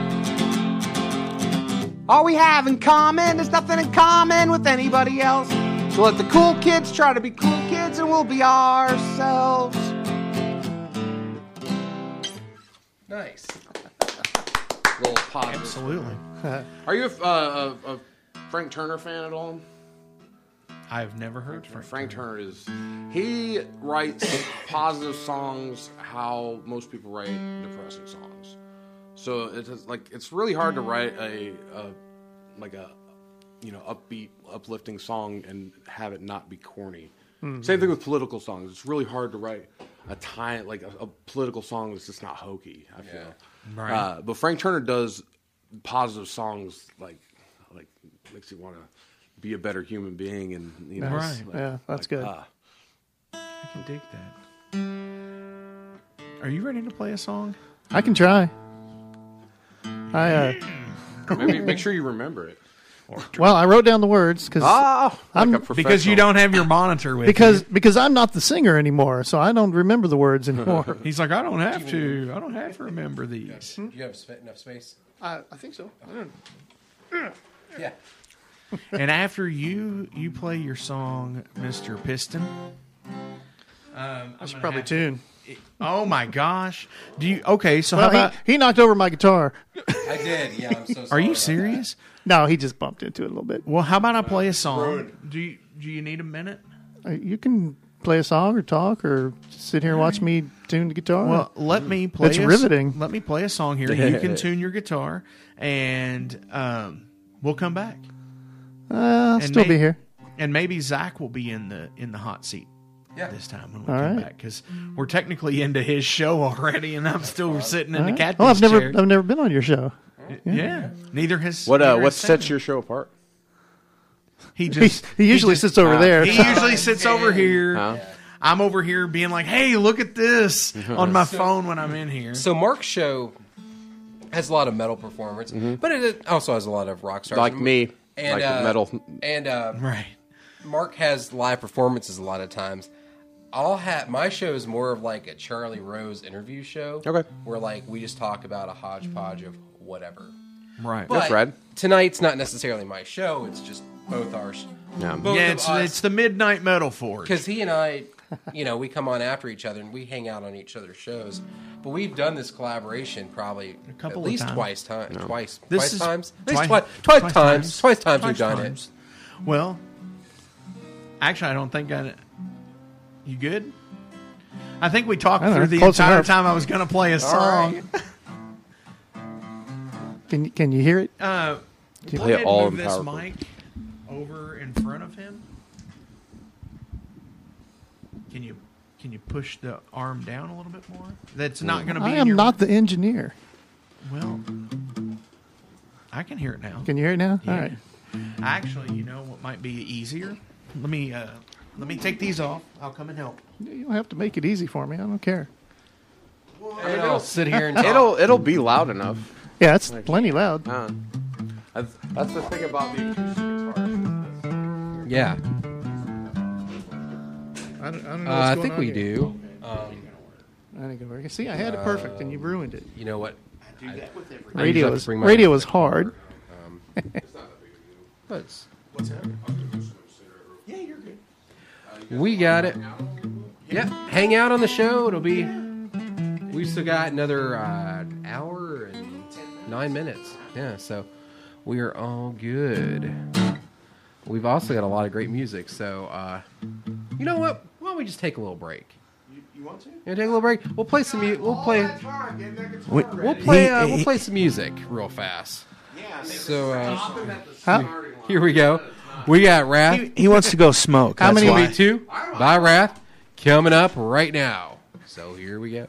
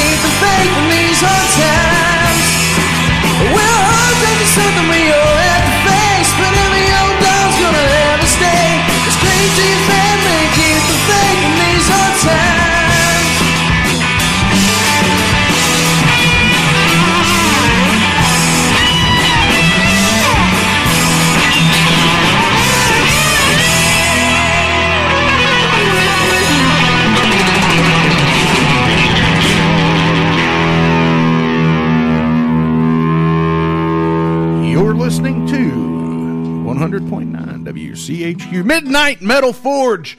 I am Mark Jackson, your host, along with Zak Becher, who is in the other room. He will be back in a moment. Un momento, por favor. Hang on. Excuse me. Hang on.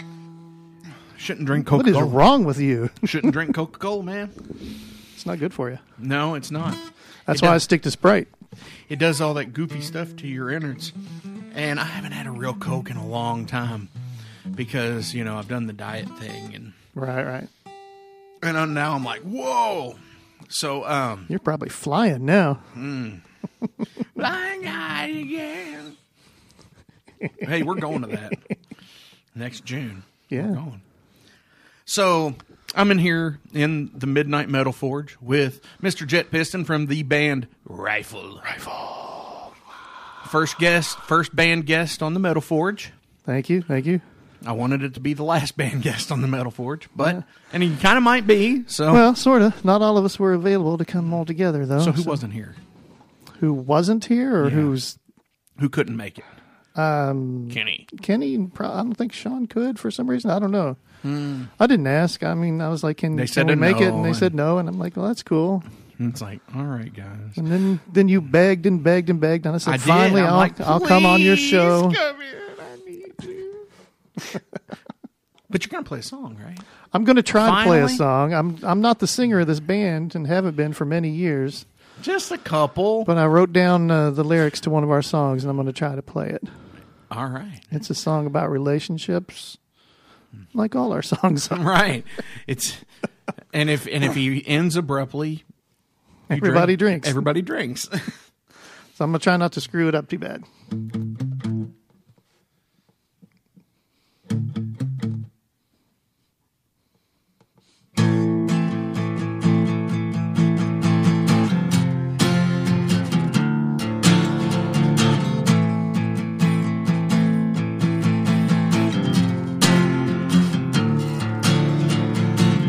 White noise and I can't forget.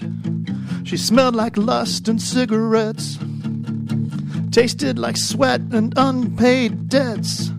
So full of promise and regrets. She was sweet imperfection.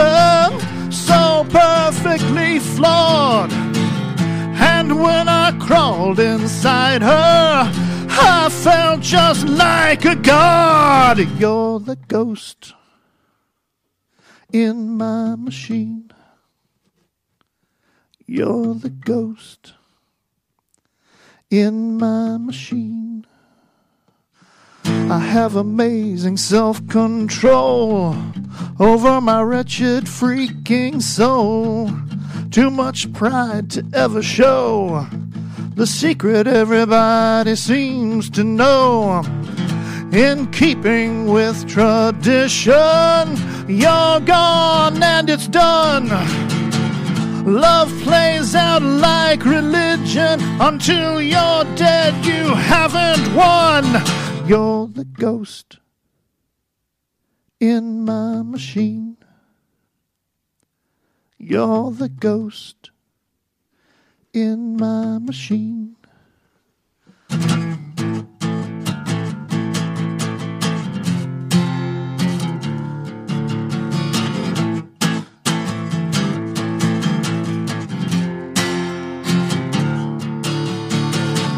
White noise and I can't forget. I haven't had a chance to yet. I'm still paying off your debts. I guess I'll cover both our beds. Don't care if you never loved me. I just needed you to want me. So don't make promises. Promises come back to haunt me. You're the ghost in my machine. You're the ghost in my machine. You're the ghost in my machine. You're the ghost in my machine. You're the ghost. You're the ghost in my machine. You're the ghost. You're the ghost in my machine.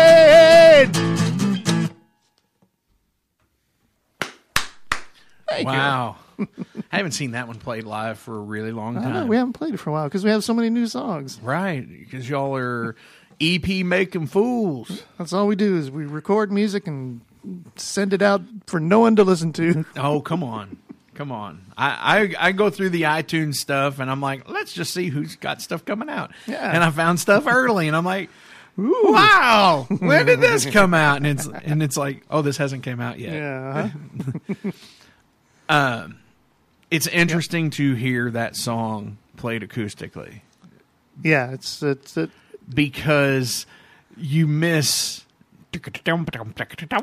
Yeah, you miss it. Sean, Sean Flannery it, it is a a, a bass centric song.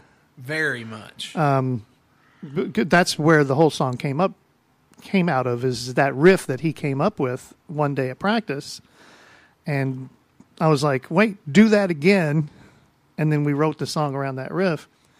And so to make it an acoustic sh- song, you have to take out that part. take it out. So what are you going to do with it? And you have to decide. You know, are you going to try to play something on guitar or sing some other weirdness, or or just let it be quiet, let it breathe, and and I don't know. It sounded it, it turned It- out a it- lot better than I thought it would It- when I it was, trying to figure out what to it play was this really morning. good.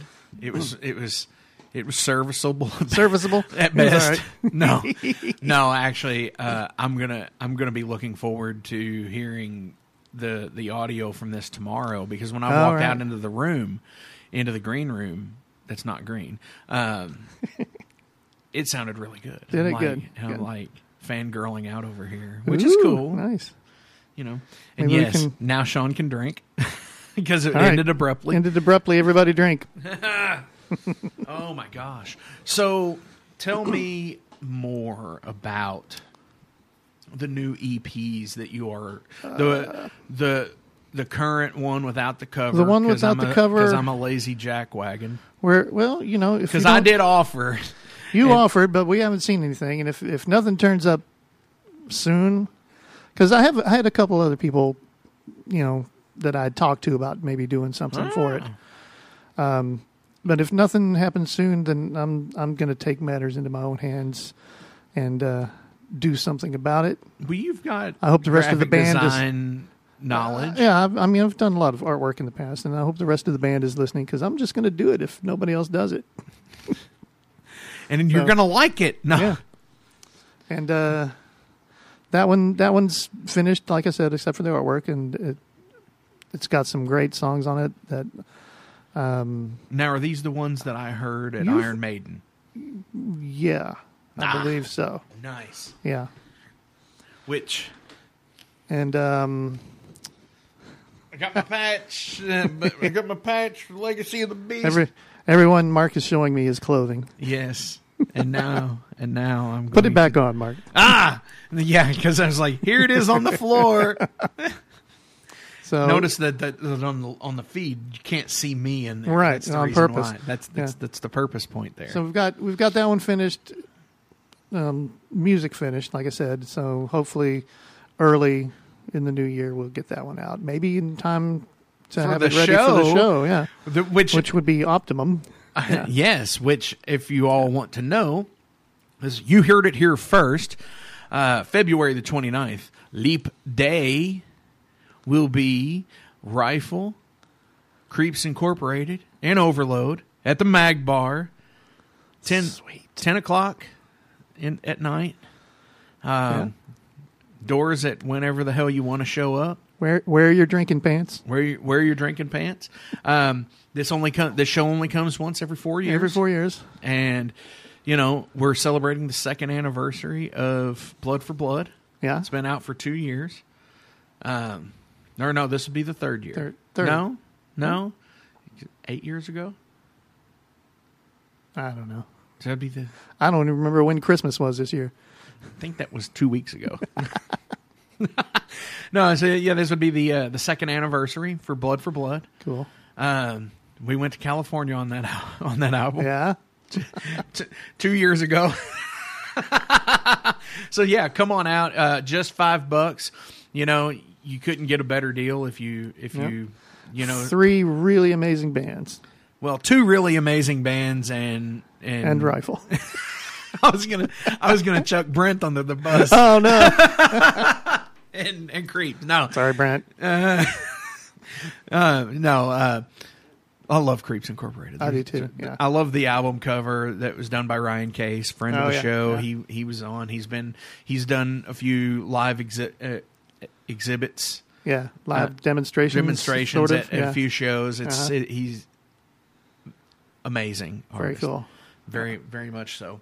But um but that's February 29th and everybody needs to come out to it because hey, it's cheap entry and it's cheap beer. Yep. What else? Cheap what beer else or strong drinks. Yeah, and Yeah. strong drinks. Yeah, I mean, what else are you going to ask for? You know, I don't know. A new car. well, you know about at from the show, a Oh, new okay, car. Yeah. Oh, so, how how are you doing? I mean, you Um, we're living. We're doing all right. You know. do- yeah. Go to work every day and come home at night and get up and do it again the next day. Well, yeah. It's a it's a Thus is life. drudgery, which is why we keep playing music because Right, because it's the escape. it's it's the Why- escape. It's something we love to do. Something we've been doing for you know 30, 40 years. Sean says Creeps Incorporated are great. They are. They Which, oh no, which uh, which Sean is that? T- uh, Tyler. Tyler. Yeah, Yeah, it figures. yeah. He, but he's always been like a huge, like a. He's a fan of like just music art. I think He is. Yeah. Like, well, he's a he's because a he has such a wide range of, uh, of bands he's that he listens very to. very eclectic tastes. Very. Yeah. yeah. And he it, it it never fails like you'll go to a show and talk to him and be like, I remember this one time that I saw Kraftwerk and it's like, What? and he and he's and he's also a, a an amazing artist in Right. many different mediums. you know, Right. so. I've, the sunflower. Mhm. I've seen that on Facebook. He's Uh, a great painter, a good photographer. He's done you know some of our album covers in the past. He's which done a few of them, hasn't Oh, he? yeah. Yeah, he's Mhm. done uh And Speed he's- of Doubt. Yeah, And did he do? I know he did Big Blisterhead, the the illustration for. he did that. He did, Did he the- also do um, Dur? Yeah, he did Dur. Yeah. Dur. What is the second album? The Uh, actual full length album. Oh, uh, Speed of Doubt, and then um, Big Scary. Big Scary. Yes, the world's so big and scary. he couldn't make the words come out. Big Scary. I know. Um, yeah, he did uh, all the photography for both of those. That's all his stuff, and all I did was graphic design and fit it all together layout. on the covers. Yeah. The layout. Yeah. That was one of my uh, one of my holy crap moments when um, he goes. I remember that time that Jet and I went to see Alien Sex Fiend. yeah, that was a good show. um, I had one of my like, oh my god moments when he was telling me, "Oh, by the way, this person on this album cover is a mutual friend," and I'm like, "What, really?" and I was just and and Yeah. and I confirmed, and and she was just like, "Yeah, that's me." I'm like. That's super cool, you know. It's like because this is this band that I I really like, and mm-hmm. you know, for those who are nameless. So, what else other than the EPs? What else y'all got? I mean, I know Um, y'all well, we play when one- you can. I mean, We play whenever we can. I mean, we we for the last few years we haven't been actively trying to book as many shows as we can, you know, like we used to. But uh, we do well, like you're all in your sixties, so Yeah, I'm 60, 70 years old. Yeah, we try to. We you know we we want to play you know every month or two at least, so we can get out and have fun and knock the dirt off. knock the dirt off. Yeah, 'Cause- I mean because we're playing every week anyway. We whether we have a show or a recording or whatever, we still um, practice every Sunday for at least a couple of hours. It's like church. Yeah. It's, it's better than church. There's a lot more bourbon. Yeah. so that, and a lot less. so we, we like to get out into the and play shows uh, whenever we can. Um, but over the last few years, we've been s- since the technology has gotten to the point where we can do all of our recording ourselves. We find ourselves getting sucked into that, and we'll start writing songs and recording songs, and uh, we're working on all this music and we're all excited, and then somebody sees me out somewhere and says, "When are you guys going to do a show?" And I'm like, "Oh, yeah, we do shows, don't we? We should we should book something soon. We should we should play some of this Yeah. stuff that we've written. All these songs we wrote, we should go out and play them for somebody." Do you have any songs that you all have re- uh, written and recorded that you've had buyer's remorse on? Like, oh gosh, that sucks. I wish we never wrote that or recorded that. And it's ne- or you did it and you're like, oh, that's never going to get released. we've never we've never had one that got to the release point. We've had a lot of songs where we were working on them and we were excited about them and we played them and learned them and we're you know, we're kind of hyped about them, but then we kind of realized that mm, no, this song's not going to end up on anything. No drinks on the table there, buddy.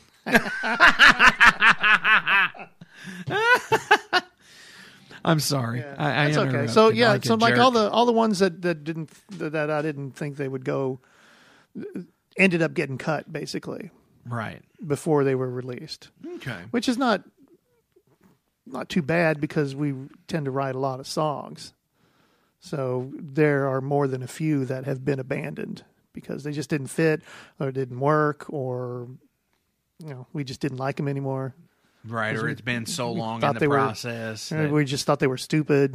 So What's the what is your favorite rifle song that you've ever written? that's not a fair question, man.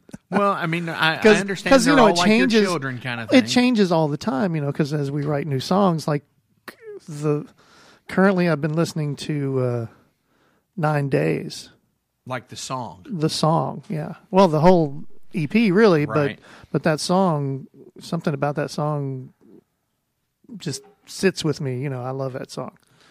So I bet you, you want to try falling out of the chair? Hey, everybody! Zak Becher's back. Yeah. Woo! Had to get our last guest a phone charger Oh. so that he can get a ride home. Oh, wow! That's just one of the things we do here at the Midnight Oil Metal Forge. We um, help people get rides home. Yeah. Did, was he able to get a hold of? Yeah, he's got a charger now. Oh, so we, okay. uh, we Good, all good. owe a okay. Okay, good deal. Good deal. Did I miss? Did I miss the song? You did, Yeah. It Yeah. amazing too. It was. It was really good. You're gonna have to wait for the uh, SoundCloud tomorrow, or you can watch it on the video later. I do have the video now. Yeah, yeah. Yeah, you could do that. Who is and that on your pick? By the way, I was curious. It's some ugly jerk bag. That's awesome. It's Uh, me. I, you know, at first I You thought can it was show it to the camera. at at first I thought it was Rasputin, and then It might. Be. It's not. It's. Oh, I can't say it. oh, oh, It's, Rick. it's Rick Sputin. I said it. Dang it! That was a that was a Facebook thing the other, like a couple of weeks ago. He has a, he has a Santa hat Uh huh.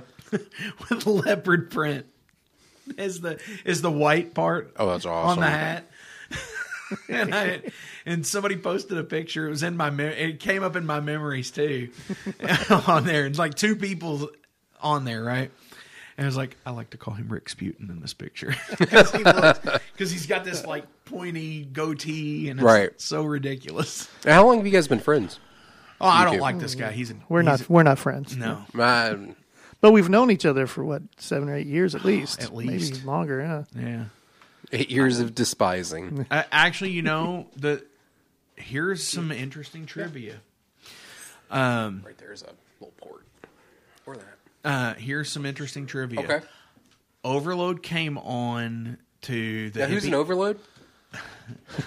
Seems like it. right? Uh, I don't think I've ever heard of that. I don't think I've ever heard of that band. Nah, they suck. Um, That's a good band. Yeah. right? uh, so we came on to Hippie Head Spotlight for show promotion, and it was one. Of, it was the first show that we had had at Third Street Dive. Uh-huh. It and th- we were playing with rifle, and Hippie was like, "Oh yeah, Jet Piston," and and this is when they were a three piece. It's like, "Oh, you'll like those guys," and you know, it's kind of been a a friendship ever since, and it was like 2011 or something. Nice. So Yeah. it was all fun stuff, and it's and And I still don't like him. uh, yeah, I mean, just don't like him. no, Can't you stand can come him. Come over to the mic if Yeah. you want, Sam. You you you you're still on air. You, you're still. He's like, ah. I don't know, man. he's he's like that trap chair again. no. Zak's sitting. He's in- he's in this chair. I'm sitting in yeah. the- set up so that uh, you know, just to to, to crush the egos and embarrass your. It keeps the guests humble. Yes, yeah, yeah. right? You know, there was actually one of our uh, show hosts on here who sat down in the chair and took the table with him. Ooh, God. that's an expensive. Uh, He did. Yeah, Mister uh, Mister Robinson, Yeah. Mister Robinson's neighborhood. Yeah, he sure did Jerry Lewis over that table, though. Yeah. Oh. Is I think- one? I think we're good. You want you want the orange one? I'll take it. Okay. I just want comfort, really. Yeah. Well, we can do. Do I have to have the orange uh, Do you need? I was just thinking- No, no. You can still hear yourself. I mean, I want Southern a match, comfort. though. I'd like it if it matched. Yeah. All right, So yeah, you need the the needed to match there. Yeah, but I don't know where I'm going with that. I'm not a very uh, uh, someone who's cared about uh, you know matching my shoes with my purse or anything like that. Nice. So back on a situ- uh, a subject from earlier. Uh, what are your favorite, your top five childhood TV show memories? Uh, I didn't have TV growing up. My What? parents, I, my parents were very uh, uh, Or- Christian. My dad was a pastor, and uh, we. I mean, we had movies. We had a, but we didn't have bunny ears and and. Uh, A TV. I used to have to sneak it. Like I knew that, that there was this this entire world out there that everyone else had access to that I was being kept from. Huh. And so I uh, I'd always I I was that kid that, that grew up having like sneak records and like Yeah. you know hide uh, Wow. my music and stuff. Yeah, yeah. oh wow. Yeah. I mean, honestly, like that's just my, my parents. You know, for better or for worse, the the the decisions they made for me when they were making decisions for me were were made with my best interest in mind, uh, whether they were the right decisions or the wrong decisions. So that made all the difference. You know, it wasn't like there's no resentment there. I, I get it. You know, but I definitely uh, had to.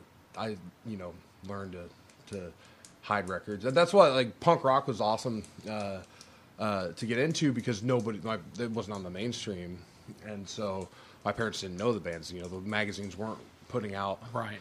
these. Uh, you know, they were talking about Metallica and Korn and Slipknot. They were talking about NOFX and Rancid. So I could I could kind of slip that under the radar a lot easier than that. Every once in a while, my mom would, uh, uh, you know, I'd I'd find a CD uh, in the in the record player or, or in the CD player, or, and then it'd just be missing. You know, my parents were very passive aggressive. with that. And, I remember, uh, but we did have the internet before the elementary school. Wow. Somebody. Oh, I was like, I got the. I, click- it's, it's who's the- clicking the? the It back- matches. It matches the orange mic. It does. That's why it was in front of the orange mic. I thought I heard the pin clicking. I was like, Yeah, what? yeah, it's a. compulsive- Who's clicking that pen? Right. But yeah, yeah. My dad used. My dad worked for uh, IBM when he got out of college. My, my parents are old. My mom turned seventy this year, uh, and so they. Uh, but my dad used to work for IBM, and he's he, a computer nerd. Uh, you know, through and through. I mean, my dad used to build uh, ham radios as a kid. Oh wow. Like, wow. that, like like that level of nerdom. That's like the the, the higher echelons of nerdom. Oh, yeah. Oh, know? yeah. It is. It, it really And, uh, is. and and so uh, we had the internet, uh, but I couldn't I couldn't get my dad. You know, I wasn't like all the other uh, friends I had where they get a computer and their parents had no idea, and so they could go do whatever they wanted on the Yeah, your parent, your dad. my, my knew. dad knew exactly what was up, and like I'd get caught. I remember, I, this is something me and my mom have never talked about this since it happened. Uh, I uh, I woke up. Uh, uh, so my parents had a thing on no matter what email that you were signed into, it would save the subject. And so I, I have my Hotmail account and I put a subject in when when you know my dad had I don't know the AOL account or something, it would pop up so you could you know you know obviously it didn't stick around, but uh, you know I think the idea was convenience there because you're going to be writing emails with similar subjects, and um, I had uh, uh, one of my a girl that I had dated had uh, started uh, told me that she liked my best friend, and I didn't I didn't really care, and I was writing her an email. This was probably in I was a freshman in high school, so this would have been ninety nine, two thousand something like that. And uh, I, and the email I said it doesn't matter because me and Robbie have gay butt sex all the time, right? And so I woke up to my mom in tears,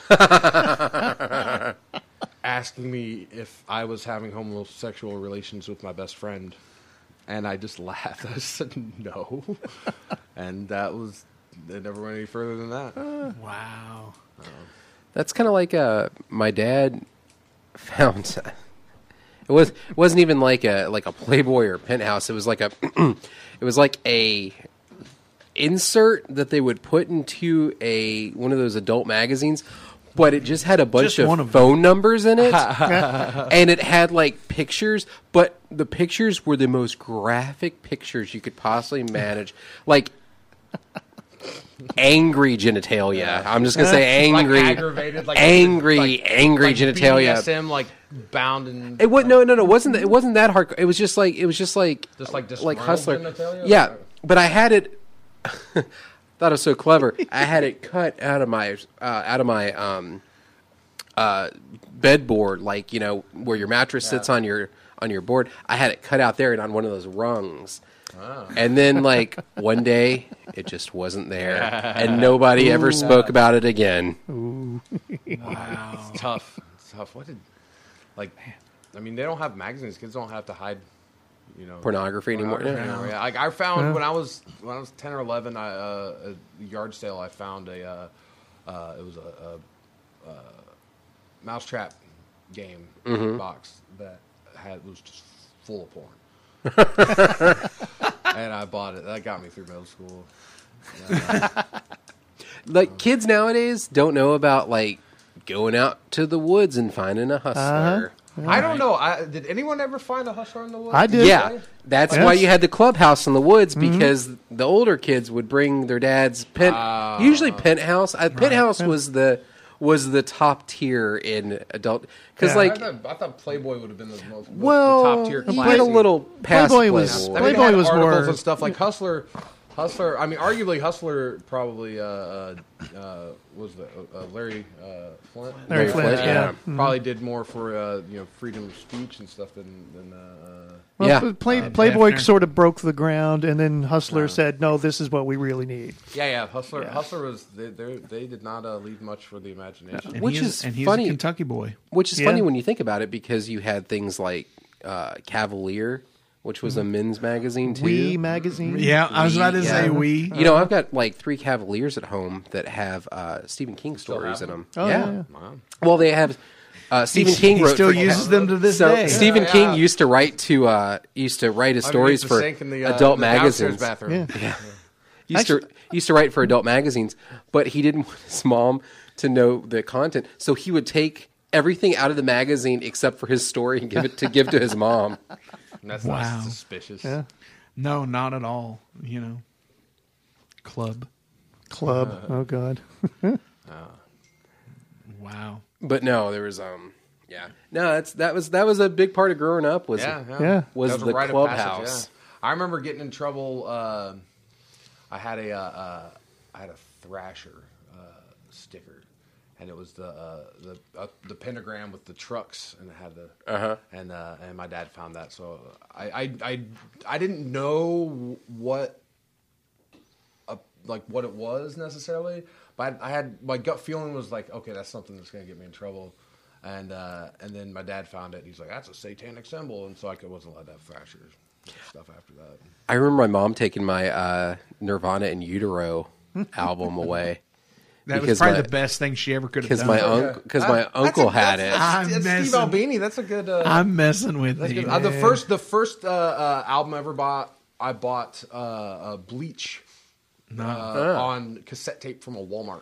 Nice. Uh, and so I was doing pretty good there. And then uh, the s- the first CD I ever had was uh, the first Smash Mouth album. So wow. What was the first thing you ever stole? Ooh, oh, I know this. I've I only still- stolen one thing in my entire life, and it was a uh, Barq's root beer used to have tattoos inside. Oh, yeah, yeah, yeah. If you stuck your hand by where you lifted it up, it took it. So I took it. I was at a Kroger. I took it out and put it in my pocket. I was walking around with my mom. I felt so guilty. I went back in it. I had a quarter in my pocket. I took a quarter and put it inside there. I uh I stole uh, uh I stole some candy. It was like a a, a little. Um, I think I was I was probably three maybe. Uh-huh. I was really young, and uh, we were living in North Carolina. My dad was the pastor at the church. I was always like my earliest memories are me just getting in trouble. Yeah. like, constantly, and then and I re- I figured that out on like really quick when I was really young to like I was gonna have to if I wanted to live the existence that I was gonna live, I was gonna have to keep some things hidden from my folks. like like I I I, I stole because I wasn't allowed to have candy. My mom was very uh, uh I like I grew up on rice and beans like and and then boiled chicken on the weekends. Like we were Oh, wow we were real poor, and um. I uh, I stole some candy from uh, the Bo not Bojangles, but the uh, whatever the Dixie, the Kroger. Piggly whatever. Wiggly or that wasn't a Piggly Wiggly. It might have been. I don't- Winn-Dixie. remember- Winn-Dixie, something like that. This is in, this is in North Carolina, so up Food Lion. Yeah, something. Yeah. Uh, what, what's Safeways? Uh, that's West Safeway's Coast. out That's West Coast, yeah. Yeah. Uh, but uh, uh, I remember I had it in my pocket, but my my pants were a little baggy, and I Mm-hmm. kept on checking to see if it was there. Like like it would just disappear. Like I put it in my pocket Yeah. and it's gonna go somewhere. But my mom was like, "What's he looking at?" And she made me give it back to the cashier that we went through at the other store. She drove back to the other store, and this like now at the time I was really scared, but now it's like you know. This, Probably sixteen year old girl did Yeah. not care at all Right. about this three year old boy that just stole this candy. yeah. Uh, and then, uh, yeah, I remember. Uh, I saw. I uh, my birthday is the day uh, after Halloween. I really don't like Halloween. I'm the only person in the world that I've met. I've met a couple other people, and they're all people that have birthdays around the same. Um, and uh, uh, yeah, I wasn't allowed to trick or treat. I remember I broke. I fig- I just used suspenders, and I uh, I I figured out how to like shoot them, like project them, like just put them on my foot. Yeah. And uh, uh, the house that we lived in was right next to the church, and uh, I broke the the the chandelier, not the chandelier, but the the light cover in my room on my birthday, and I wasn't allowed to uh, to go to the church Halloween thing where they got the candy. And uh, well, it turned out that that was like the uh, the light fixture that was in the original sheriff's office of the town. Oh god! Oh, wow. yeah, yeah. Oh, And my dad, we weren't from there. My like like we were. I was born in Mississippi. My my dad's from New York. My mom's from South Florida. Like so, they you know they're trying to you know be a new pastor in this small Appalachian town, and uh, uh, you know it, it was just, I, I I could tell my dad. It's the tragedy of my dad actually is that he's not a very charismatic guy. He's a very intelligent guy. He's extremely smart, but he doesn't have that. He doesn't, you know, he's not a good leader really. And but all he ever wanted to be was a pastor, and he was bad at it. Oh, I know, right? It- uh, That's sad. yeah. it is. Yeah. Mark, you got any good stealing stories? Not Uh, really. I mean, I think it's like the the whole candy thing. It's like I think it's something we all do when we were a little kid, but Yeah. I really don't ever remember. I was stealing never good at. it. I could never get away with it. I didn't really. I, I don't have any like moral qualms with it necessarily, but I could. Just, I was always got. I know one thing that Jet stole. what jet steal? My heart. Oh, I, I didn't really steal anything until I had to start paying for software, and then uh, yeah. Oh, okay. yeah, Yeah, Yeah. that's pro- that would probably be about Photoshop for Yeah, sure. really. That's not really. I did. like- I did get in a lot. I stole a lot from trouble. Metallica. I did get in a lot of trouble as a kid. yeah. I got a lot of albums at home that Like- are questionable. like so I got in so much trouble as a kid that like my parents sometimes didn't even know like I didn't even get punished. It was like that bad. they didn't know how to punish Yeah, you. like, uh, when, okay, when I was 10 years old, my parents went uh, so my dad uh, we converted to Romanian Orthodoxy when I was like maybe 8 or 9, right? So I grew up my dad was a Reformed Presbyterian pastor and he got he got kicked out of the church for refusing to acknowledge Calvinism. And uh, Wow. and then That was a really, really good comic strip. converted converted the entire like basically uh like converted the the entire family to Russia or Romanian Orthodox. So I went to church. We had to drive an hour to church every Sunday uh, uh, to go to church. Um, and so they were up at Vespers in Indianapolis. This was in Columbus. And I decided I was going to drive. I was 10 years old. I was going to drive my dad's truck, stick shift. He had a little stick shift uh, Nissan. And I ran my dad's truck through the neighbor's house. We just moved in the neighborhood. Oh my god! Like through the front of the house. And my parents were hours away. Oh God. And I didn't get in trouble.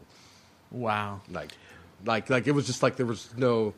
I also didn't get my driver's license until I was 19, but like, we were leaving one time. I didn't get my driver's license until I was 19 either because we were driving one time to Gulf Shores, Alabama from my dad's house in uh, Santa Claus, Indiana. Well, Ferdinand, Indiana. Was right next to Santa Claus. Anyways, um, I was at my grandma's house. She had just literally packed the car with everything that she was going to need for three weeks. She's like, "Will you back the car out so that we can get the other get the other car in there and get the rest of the stuff?" I was like, "Sure." So my brain is, I need to hear in case someone's going to yell at me. So I had the door open. Uh, well, my grandmother's house had pillars in her driveway holding up the roof. So I come right back with the car door and I Tommy boy it right to the side. And I'm like, oh. And I get out and she's just like, she's dumbfounded. She's like, I, how? Why would you? Why would you do that? and she brings it up every Christmas that I did it. Uh, but but um, she had to go to a rental car at like the Friday before, like the second of July. Uh, like there's no more rental cars. Like she had to get a rental car so we could. Get And how down old were you Gulf when this happened? I was like 15. Oh wow. Maybe, Oh, wow. yeah, 15. Like, not old enough to drive. Like, in Indiana, they have a weird thing where you can get your permit when you're like 15. Mm-hmm. But I think, like, Kentucky, you have to be 16. You do. Yeah. But I, I wasn't old enough to drive. so it's kind of her fault. I, I went. I had I got a, a nice pullover deal when I was 15. I had just I had just got my uh, permit and got pulled over.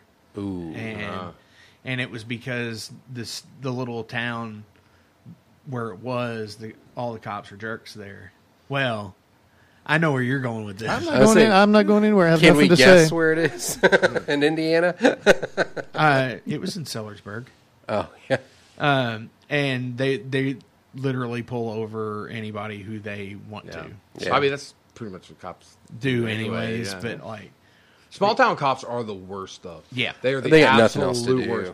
I, I, I, uh, uh I moved uh, briefly back for like maybe four months. Moved back up to Columbus when I turned eighteen. I got to fight with my folks, and I had a lot of friends up there, and so I basically just went up there and developed a drug habit, and uh, you know, didn't have any any people, you know, telling me what to do.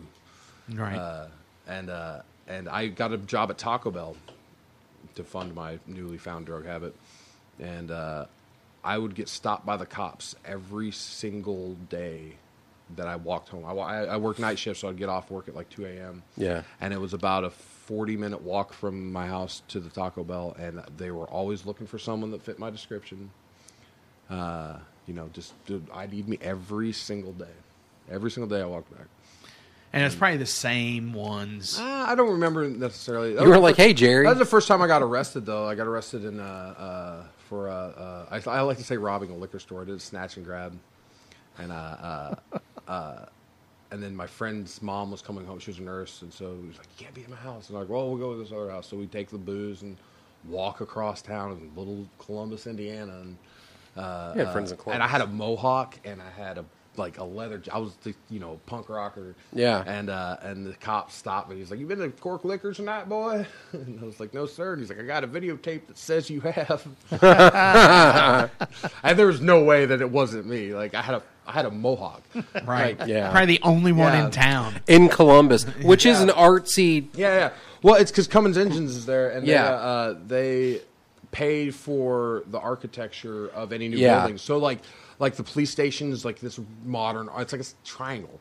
Yeah. Like, like the the uh, uh, the the jail looks looks nicer than the high school. Yeah. Like, then that's because they don't put a value on the education.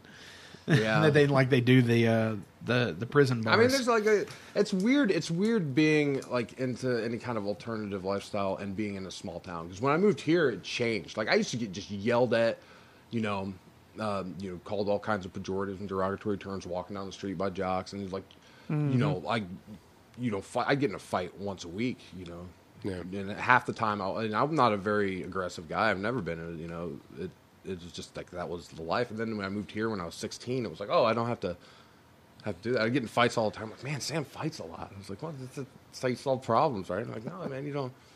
You know, Right. It, it's, it's, it's it's weird, and there's I think there's a lot of uh, uh just being being into into any kind of alternative uh, you know subculture, uh, and in a small town is a completely different. You don't have any support system. You know, you don't have like you you know. There's not a lot of people. You have you know your small group of people that are weirdos like you. You know, and uh, uh, And that's it. And that's it. You Yeah. know, and like one of my best friends ended up being a Nazi, like a straight up Nazi. like I, he was I like it, we we. I mean, it was a it was a slow like uh, you know, Progression? build, progression. He was a jerk, but he was hilarious, and like, and and and he just it's a slow progression. And uh, I remember I punched him in the face, and we never talked after that. Uh, but I mean, at the sometimes you know I'm like, why did I put up with him? Because he like it, like I put up with it far longer than I should have. You know, mm-hmm. tolerate him as a friend and having these racist views and these blatantly, you know, just just wrong Yeah. ideal like like I just it was it was bad. He was blatant about it. He wasn't you know it wasn't anything subtle, but at, at the same time, I think like, there was nobody else like like there like like there was nobody that knew who the dead Kennedys were except for him. Yeah. you know, like Right. like there was you know at least you know oi sounds kind of like punk, right? Like like it's, you know there's the you know this this this this, this idea of uh uh you know just just being just try to have to make it your own and it's it's weird because I, I feel like small town kids like that are a lot more crass than uh kids like because they see you know you learn from the documentaries you know you know there's Yeah. no there's no uh, you know model like what a model punk rocker should be which is John Doe by the way is, is, is Model punk rocker. yeah, yeah, he's he's the model of uh, of of what a even just a rock star. John Doe. He's, he's an amazing human being. He from X, you know what I'm talking about? From The the the the bassist for the band X. I, I His name's John Doe. He's a great guy. He's a great guy. look it up. Yeah, I'll- yeah. I'll He's he's uh, uh a stand-up human being. I, I, I, I we played with him at Muddy Roots, and I, I, I was like, hey, I just want to let you know that I think you're you're you know the model, like you, you're you're an impeccable uh, uh, uh, example for for making it through you know this. And he's like, ah, I'm not an asshole, and I'm not a drug addict, so that was his answer. Yeah. That goes a long way. Yeah, it really does. Jet, do you have an interesting story about uh, getting in trouble when you were a kid? No, I was boring when Oh, I was yeah, a kid. I know who that. Yeah, I know who that is.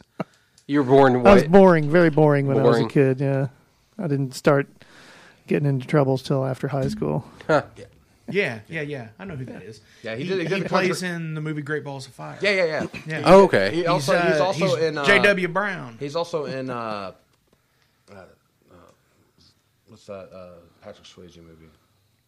Roadhouse. Roadhouse. Yeah, Yeah. yeah, he's in Roadhouse too. Yeah, Who's in Roadhouse? he's uh, the band leader. He was the house. He was one of the. Or he's Road- one of the one of the guys in the band, not the blind guy. but You know the- the funny thing. Oh, okay, is- yeah. The funny thing is, I Not Jeff the, Healey. the scene that I remember the most with him in Great Balls of Fire is where he wake up and they're all in the mid. It's like the middle of the night, and he sits there and he's drinking uh like Jim Beam and milk.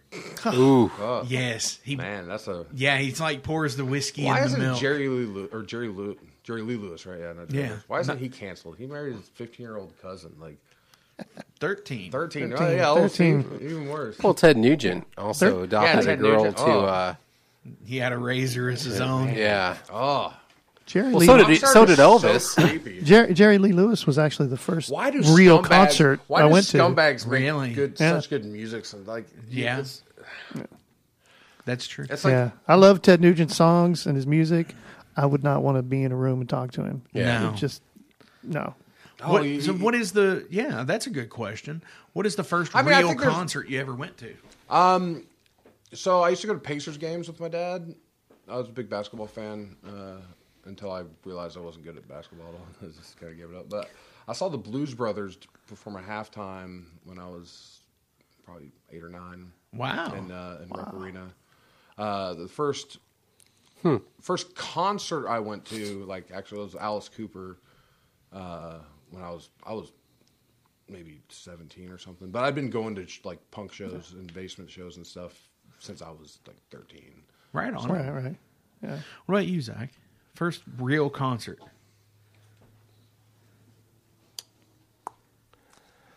Um, well, technically, I went with my mom when I was probably like three or so to see Peter Paul and Mary.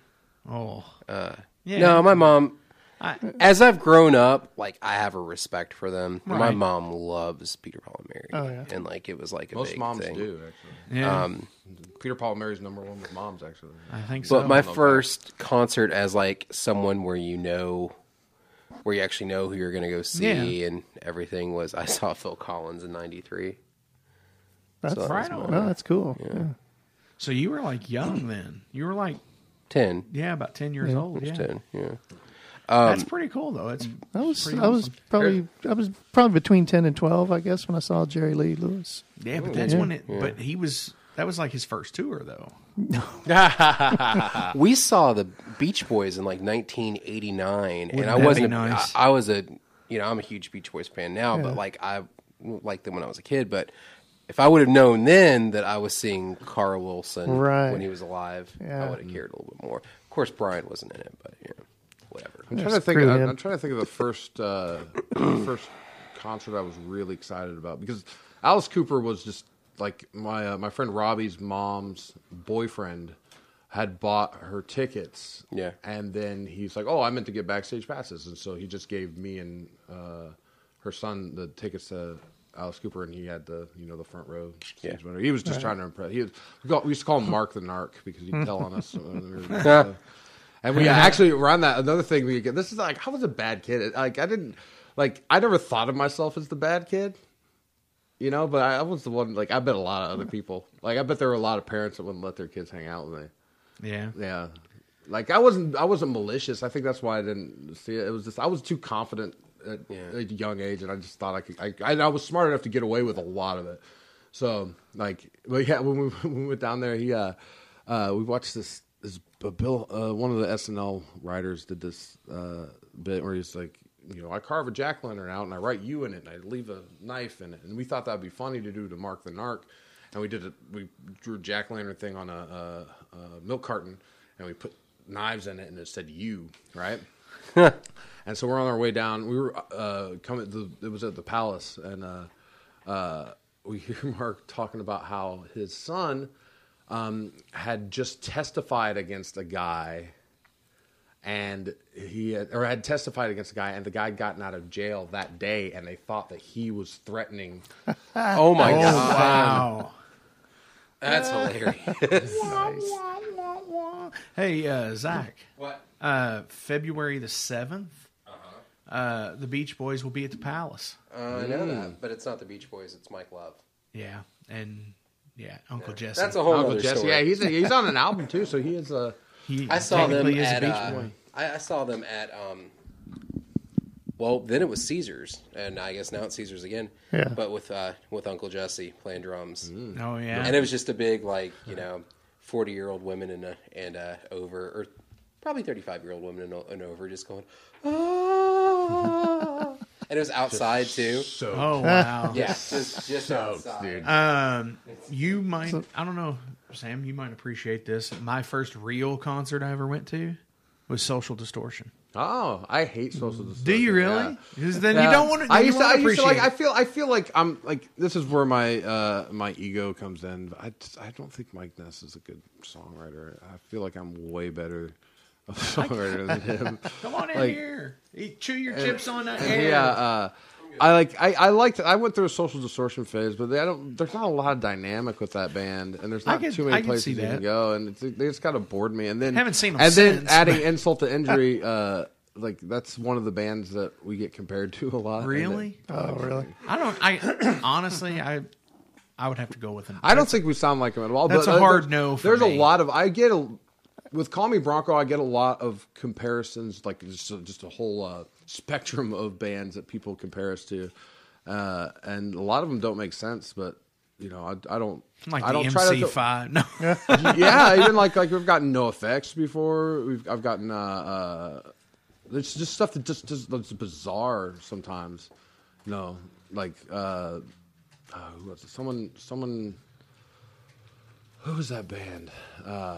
Uh Queen. no. yeah, stuff like that, like like like the Rolling Stones. Somebody like you don't sound like the Rolling Stones in the slightest, but they don't have a con- they don't have a you know a musical ear. like like really. well, not a musical ear, Well, but they, they're they're not they they they don't they haven't do, d- dove delved maybe Divin. divined uh, into you know any kind of underground music or any kind of anything that's not Right. on the surface, and so that's you know that's all they got to work uh, work Right. with. So I usually I don't try to tell people that they're wrong. I don't argue with people unless I know them. right. Like it's weird the black the backhanded compliments that you get that people don't intend to. Like uh, uh, someone when we when we kind of changed our sound, I had a bunch of people coming up telling me they liked us better when we were a country band. uh, the, but the by far the best one was a. Do you know the band Union Thirteen? Sounds familiar. horrible band. Just hor- just just like like it's they they this I think it was the Murder Dolls. I think was the other band he was in. He was in another like like a screamo band in uh, uh, in the '90s and the early 2000s. But I played at uh, uh, uh, the Cure Lounge with them. I I opened up with Stagecoach Inferno, and I just we just played all acoustic because they were doing an acoustic thing. They had this band called the the like the the Bourbon Crows or something like that. It was like it was like if if uh, Larry the Cable Guy tried to play outlaw country. It was just it was the equivalent of that. And this, guy from Union 13 would just tell these stories. He's like, you know, and then like it was just it was just horrible. It was just it was just god awful. But there were a lot of people from like uh, you know like Danville and counties over that came to go see. Uh, you know, there weren't a lot of people from Louisville at the show. It's Like they were they were Right. all from the surrounding counties and stuff. And this kid came up to me and he was like, he's like, man, you're really good for an opener. Thanks. He, but he, but like he meant it as a compliment. He, like he was trying to tell me that he liked me and thought it was good. But it was, it was like, man, uh, thank You you. should see me bite your I tongue and. Say, like bite your tongue and say thank you. Your ego's not that important. Right. Like that, don't tell them Yeah. they're wrong. When people when people come up and tell you, we our original drummer would complain about every set after, and people would come up and tell him he did a good job. He's like, oh, it wasn't that good, man. I was, you know. Um, and I was like, man, don't if you, Don't do that. don't Yeah. do that. If, if someone tells you you did a good job, you say You say- thank you. yeah. And and because if you don't do that, you're telling had- them that they're wrong. Like Yeah. Get this. I had something really similar to that, what you're talking about with your drummer, right? Happen. And this is a band I haven't haven't been in in a very long time. And it was always the same thing that people would say. It's like, man, you guys are awesome, except for your singer. and Does you that bad? yes. I, I I have recordings still, Oh. and I will have to let you hear it. okay, Every every lyric written, No. we don't have much were time. the lyrics good at least? No, I, I don't need to hear that. No, oh, it's hilarious. Everything was the four, like a like syllabic in fours, like I wrote to you so long ago, ho. Like, you know, and and it's always the same same comment every single every single show, twenty five shows a year. You know, at that time, same comment. And then it kind of got out, and it's like, well, you know, they said the same thing as always. And he goes, well, what's that? And I was like, it's a pretty good show, except for your singer. And he's like, nobody had ever told him. Oh, was he a nice guy? Not really. It's hard when they're nice guy. If, if someone's like, if it's like a, they're a I mean- jerk, it's like easy. But if it's a really nice guy and they're just genuine, they're just bad at that. You know, he would he You're would like, carry him. He would carry in his own mic. That's pretty much it. He wouldn't help anybody else out. Um, but and that's singers though. and that's what you guys get for having all those cabs. Like, Right, right, right, if I was a singer, I wouldn't carry it. right. Exactly. But it was. I mean, one I of am a singer, but I, but you also play guitar. I don't bring a mic either. but 'Cause That I- was I the would- whole thing. That would be one less He mic thought that he would was own if I really brought- good. brought my own mic. He th- he he thought he was really good. Yeah. Most people that are really good think they're really good too. Right. Like, So- like that's a like I was thinking. You know the the, the saying, uh, uh, "The road to hell is paved with good intentions." Right. Very much. so are all the other roads. Like Yeah. like the, the roads that worked out and the, the Oh, the ended roads- up like didn't fail. Those were paved with good intentions too. Yep. Like yeah. like I I get it. you can't have roads without good intentions. Like No. unless you have like you know bad roads. Like we're gonna make these intentfully bad. So, who who's the weirdest band you've ever been re- uh, compared to, Jet? Compare. Oh God, I don't know. Um, Who sit there and said, I, I was most surprised one time. Hoobastank. Somebody came up after a show and didn't compare us to another another band, but said, "You guys are really great. I love your prog sound." I'm like, thanks. I guess. Words know? are so hard sometimes. Remember that everyone was like a different kind of core band. You had like Yes. like if, if Punk if- core. Like we would be, like Call Me Bronco would be like country core if this was uh you know Yeah, it was a few years 2006. ago. Yeah. like like I called that. You know what? That's sad core. Sleepy core. Because I had- mad core, scream core. There's no screamos. I had one that was that. this is how Radcore. I referred to this band that I was Nerdcore. in, and they were called the Confederate Dead, and I called it Psycho Country Core. See, I I, I I I I go back and forth between like having a pigeonholed genre or just being generic. Like Yeah. like because I, I think there's there's you know I think you can get a little carried away with with trying to find like to label your exact sound, but it's also like you know you can't just uh, rock and roll is Yeah. that doesn't describe any one. It doesn't describe any the one rock and roll band, but with they're bad all rock and roll. intentions? yeah. Well, it was like every band from 1993 to nine to 2005. Really, they were like, "Oh, they're alternative." It's like, Yeah. Wha- what does that mean? You know, Right. everything's alternative. I one of my favorite genres is called adult contemporary. Yeah, it's like what the hell is that? Mm-hmm. Is that? I mean, uh, it's exactly what it sounds like. I think I mean, it's but- for boring people, right. Like Yeah, but Come it's always listen to the changing. elevator. Come music. Is listen that what to the adult- mellow what- sounds what- of what the is- rain. What is is that adult contemporary? Adult Is that what it contemporary is whatever was popular ten or twenty years ago. Oh, like like Matchbox. well, probably like 10, 20 years ago, 1990. I'm Yeah. guessing. thirty years ago.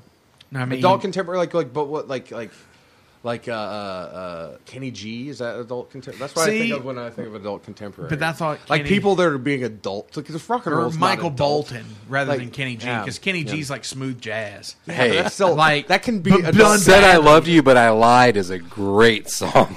we did uh we we we tried to get the label to just have our genre as good. You're like, sorry, Sam, Uh, Yeah, you can't we're like do we that. don't subscribe. We're like genres are a social construct that we don't subscribe to anymore. And uh and they're like, you can't do that. Like, there's no algorithm for good. Well, if that- pop up on anybody's searches. Right? Yeah. There's no. It's not a keyword. I wanted to write. I was uh, that was one of the. I, I've been trying to write. Uh, do you ever read the Hard Times? No. Yeah. Uh, it's like a the Onion, but like for punk rock band stuff. It's it's really funny, but I I I I've periodically submit headlines and write articles that they never pick up. But one of them was uh, queercore band. Uh, uh, uh, s- queercore band says genres of social construct wants to be referred to only as good. And uh, was a, uh, local heroin dealer not intimidated in the slightest by death threats on T-shirts. Nice. All right. So eh, here it is. It's the midnight hour. and it is. Yeah. Yeah. This last ten seconds of the metal. Well, oh wait, we got another minute on here. minute? You got another So minute we're gonna do some uh, shout outs on here. You should shout, like actually shout them. No, I can't do that. Why not? It's the last time we Thank did- you, Sam. Like, what are they gonna do? Not let you come back? Like, you lose your job, like take you off the airwaves. Come on. Yeah. have some. I still got one more day, and I, Burn I, some I have a bridges. chair in here to take home too. burn some bridges, dude. my Like, God. why not? burn some bridges while you can, right? Oh, yeah. Zak, thank you for Thank you know you, sir. doing everything that you've done. s- fill- Uh, you know, having me fill in for you. You've never really filled in on my show, That's a backhanded compliment. Yeah, yeah. Nice like compliment. somebody's carrying the weight around here. Compliment sandwich. Yeah. You Without guys need the to sandwich. communicate better. No, thank you all for coming in for our last show. Seriously. Uh, yeah, it was great. I want to thank um, everybody who came out tonight. Mothrog, all of the guys in that band, the, the Marks and the Mitches and the Evans and the Atom. And the, are- and the Atom. and the Atom that's in that band. Those band. guys were some big guys. They were, Yeah. If they weren't big, they had big hair. Well, that was a, yeah. That mullet was fantastic. Yeah, I think that's what they were calling Kentucky Waterfall. Yeah, they were. Oh, man. Yeah. Ape, ape drape. Um, ape drape. Remember that And- Vandal song? It was like, I've got an ape drape. Yes, I do. Giving them to anyone, and that means you. I want to thank Ashley Vega and uh, Josh J. Riff Catlett for coming out. That that was awesome. Sam from Call Me Bronco, Samuel Saint Samuel, Jet Piston from Rifle. Thank you all so much. We appreciate you. Um, I was going to do like a That's little. not your real name, right? Yes, it's Jet, Jet Piston. Piston? Yeah, Man, that's a good. yeah. His parents kicked name. ass, dude. People think that some some people still think Samuel Saint Samuel is my real name, and they're like it's just it's Yeah. just not weird It's- enough that it, that it might be. Yeah. Right. But uh, but uh, yeah, no, it's not my real name. Uh, That's not my real name either. Yeah, but it'd be awesome. Oh, come it on. was. It's not. No, It's not Rick Sputin. That sounds like a that's a, that's like a like a like a porn star name. it was. It was. Uh, Jet Piston. Jet Piston. we were trying. We Yeah. were we were driving back from Lexington, drunk after a show, trying Doesn't to come even up make with sense. way. try, trying to come up with. Uh, Isn't uh, that a contradiction in terms? we were, we were Jet trying Piston? to we were trying to come up with anime names for ourselves. Jet like jet. pi- There's no there's no piston in a jet engine. No, that's there's not. amazing. Yeah, I love it. It's a jet piston. Oh my gosh! All right, so I got to play the sponsor spot here, and I want to thank uh, Buddy and all the fine, awesome people out at Tattoo Charlie's for sponsoring the Metal Forge, Yeah. and you know for the last five months and everything. I appreciate that, and hopefully here in the future we'll we'll get something going on, whether it be a podcast where this goes. We don't know. Sky's the effing limit at this point. Yeah. So thank thank you everybody. I am Mark Jackson signing off of the Metal Forge for this time. Good Zak, night Appreciate you. and good luck. Since 1973, Tattoo Charlie's has been an established body modification studio in Kentucky, featuring world-renowned artists and piercers, currently with locations on Preston Highway and in Lexington, a staple point in the tattoo community. Learn more at tattoocharlies.com. Set up your appointment today at 7904 Preston Highway. Our tattoos are done while you wait. You're listening to WCHQLP, Louisville, Kentucky, 100.9 FM. All local, all community, all the time.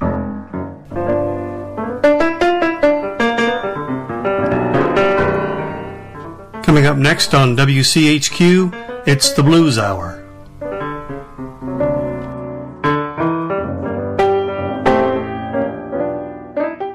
It's 60 degrees. It's 1204. This is Gary Sampson with the Kentuckiana Blues Society, and it's the Blues Hour, right here on WCHQ. Now here's Blue Lou and the Accusations.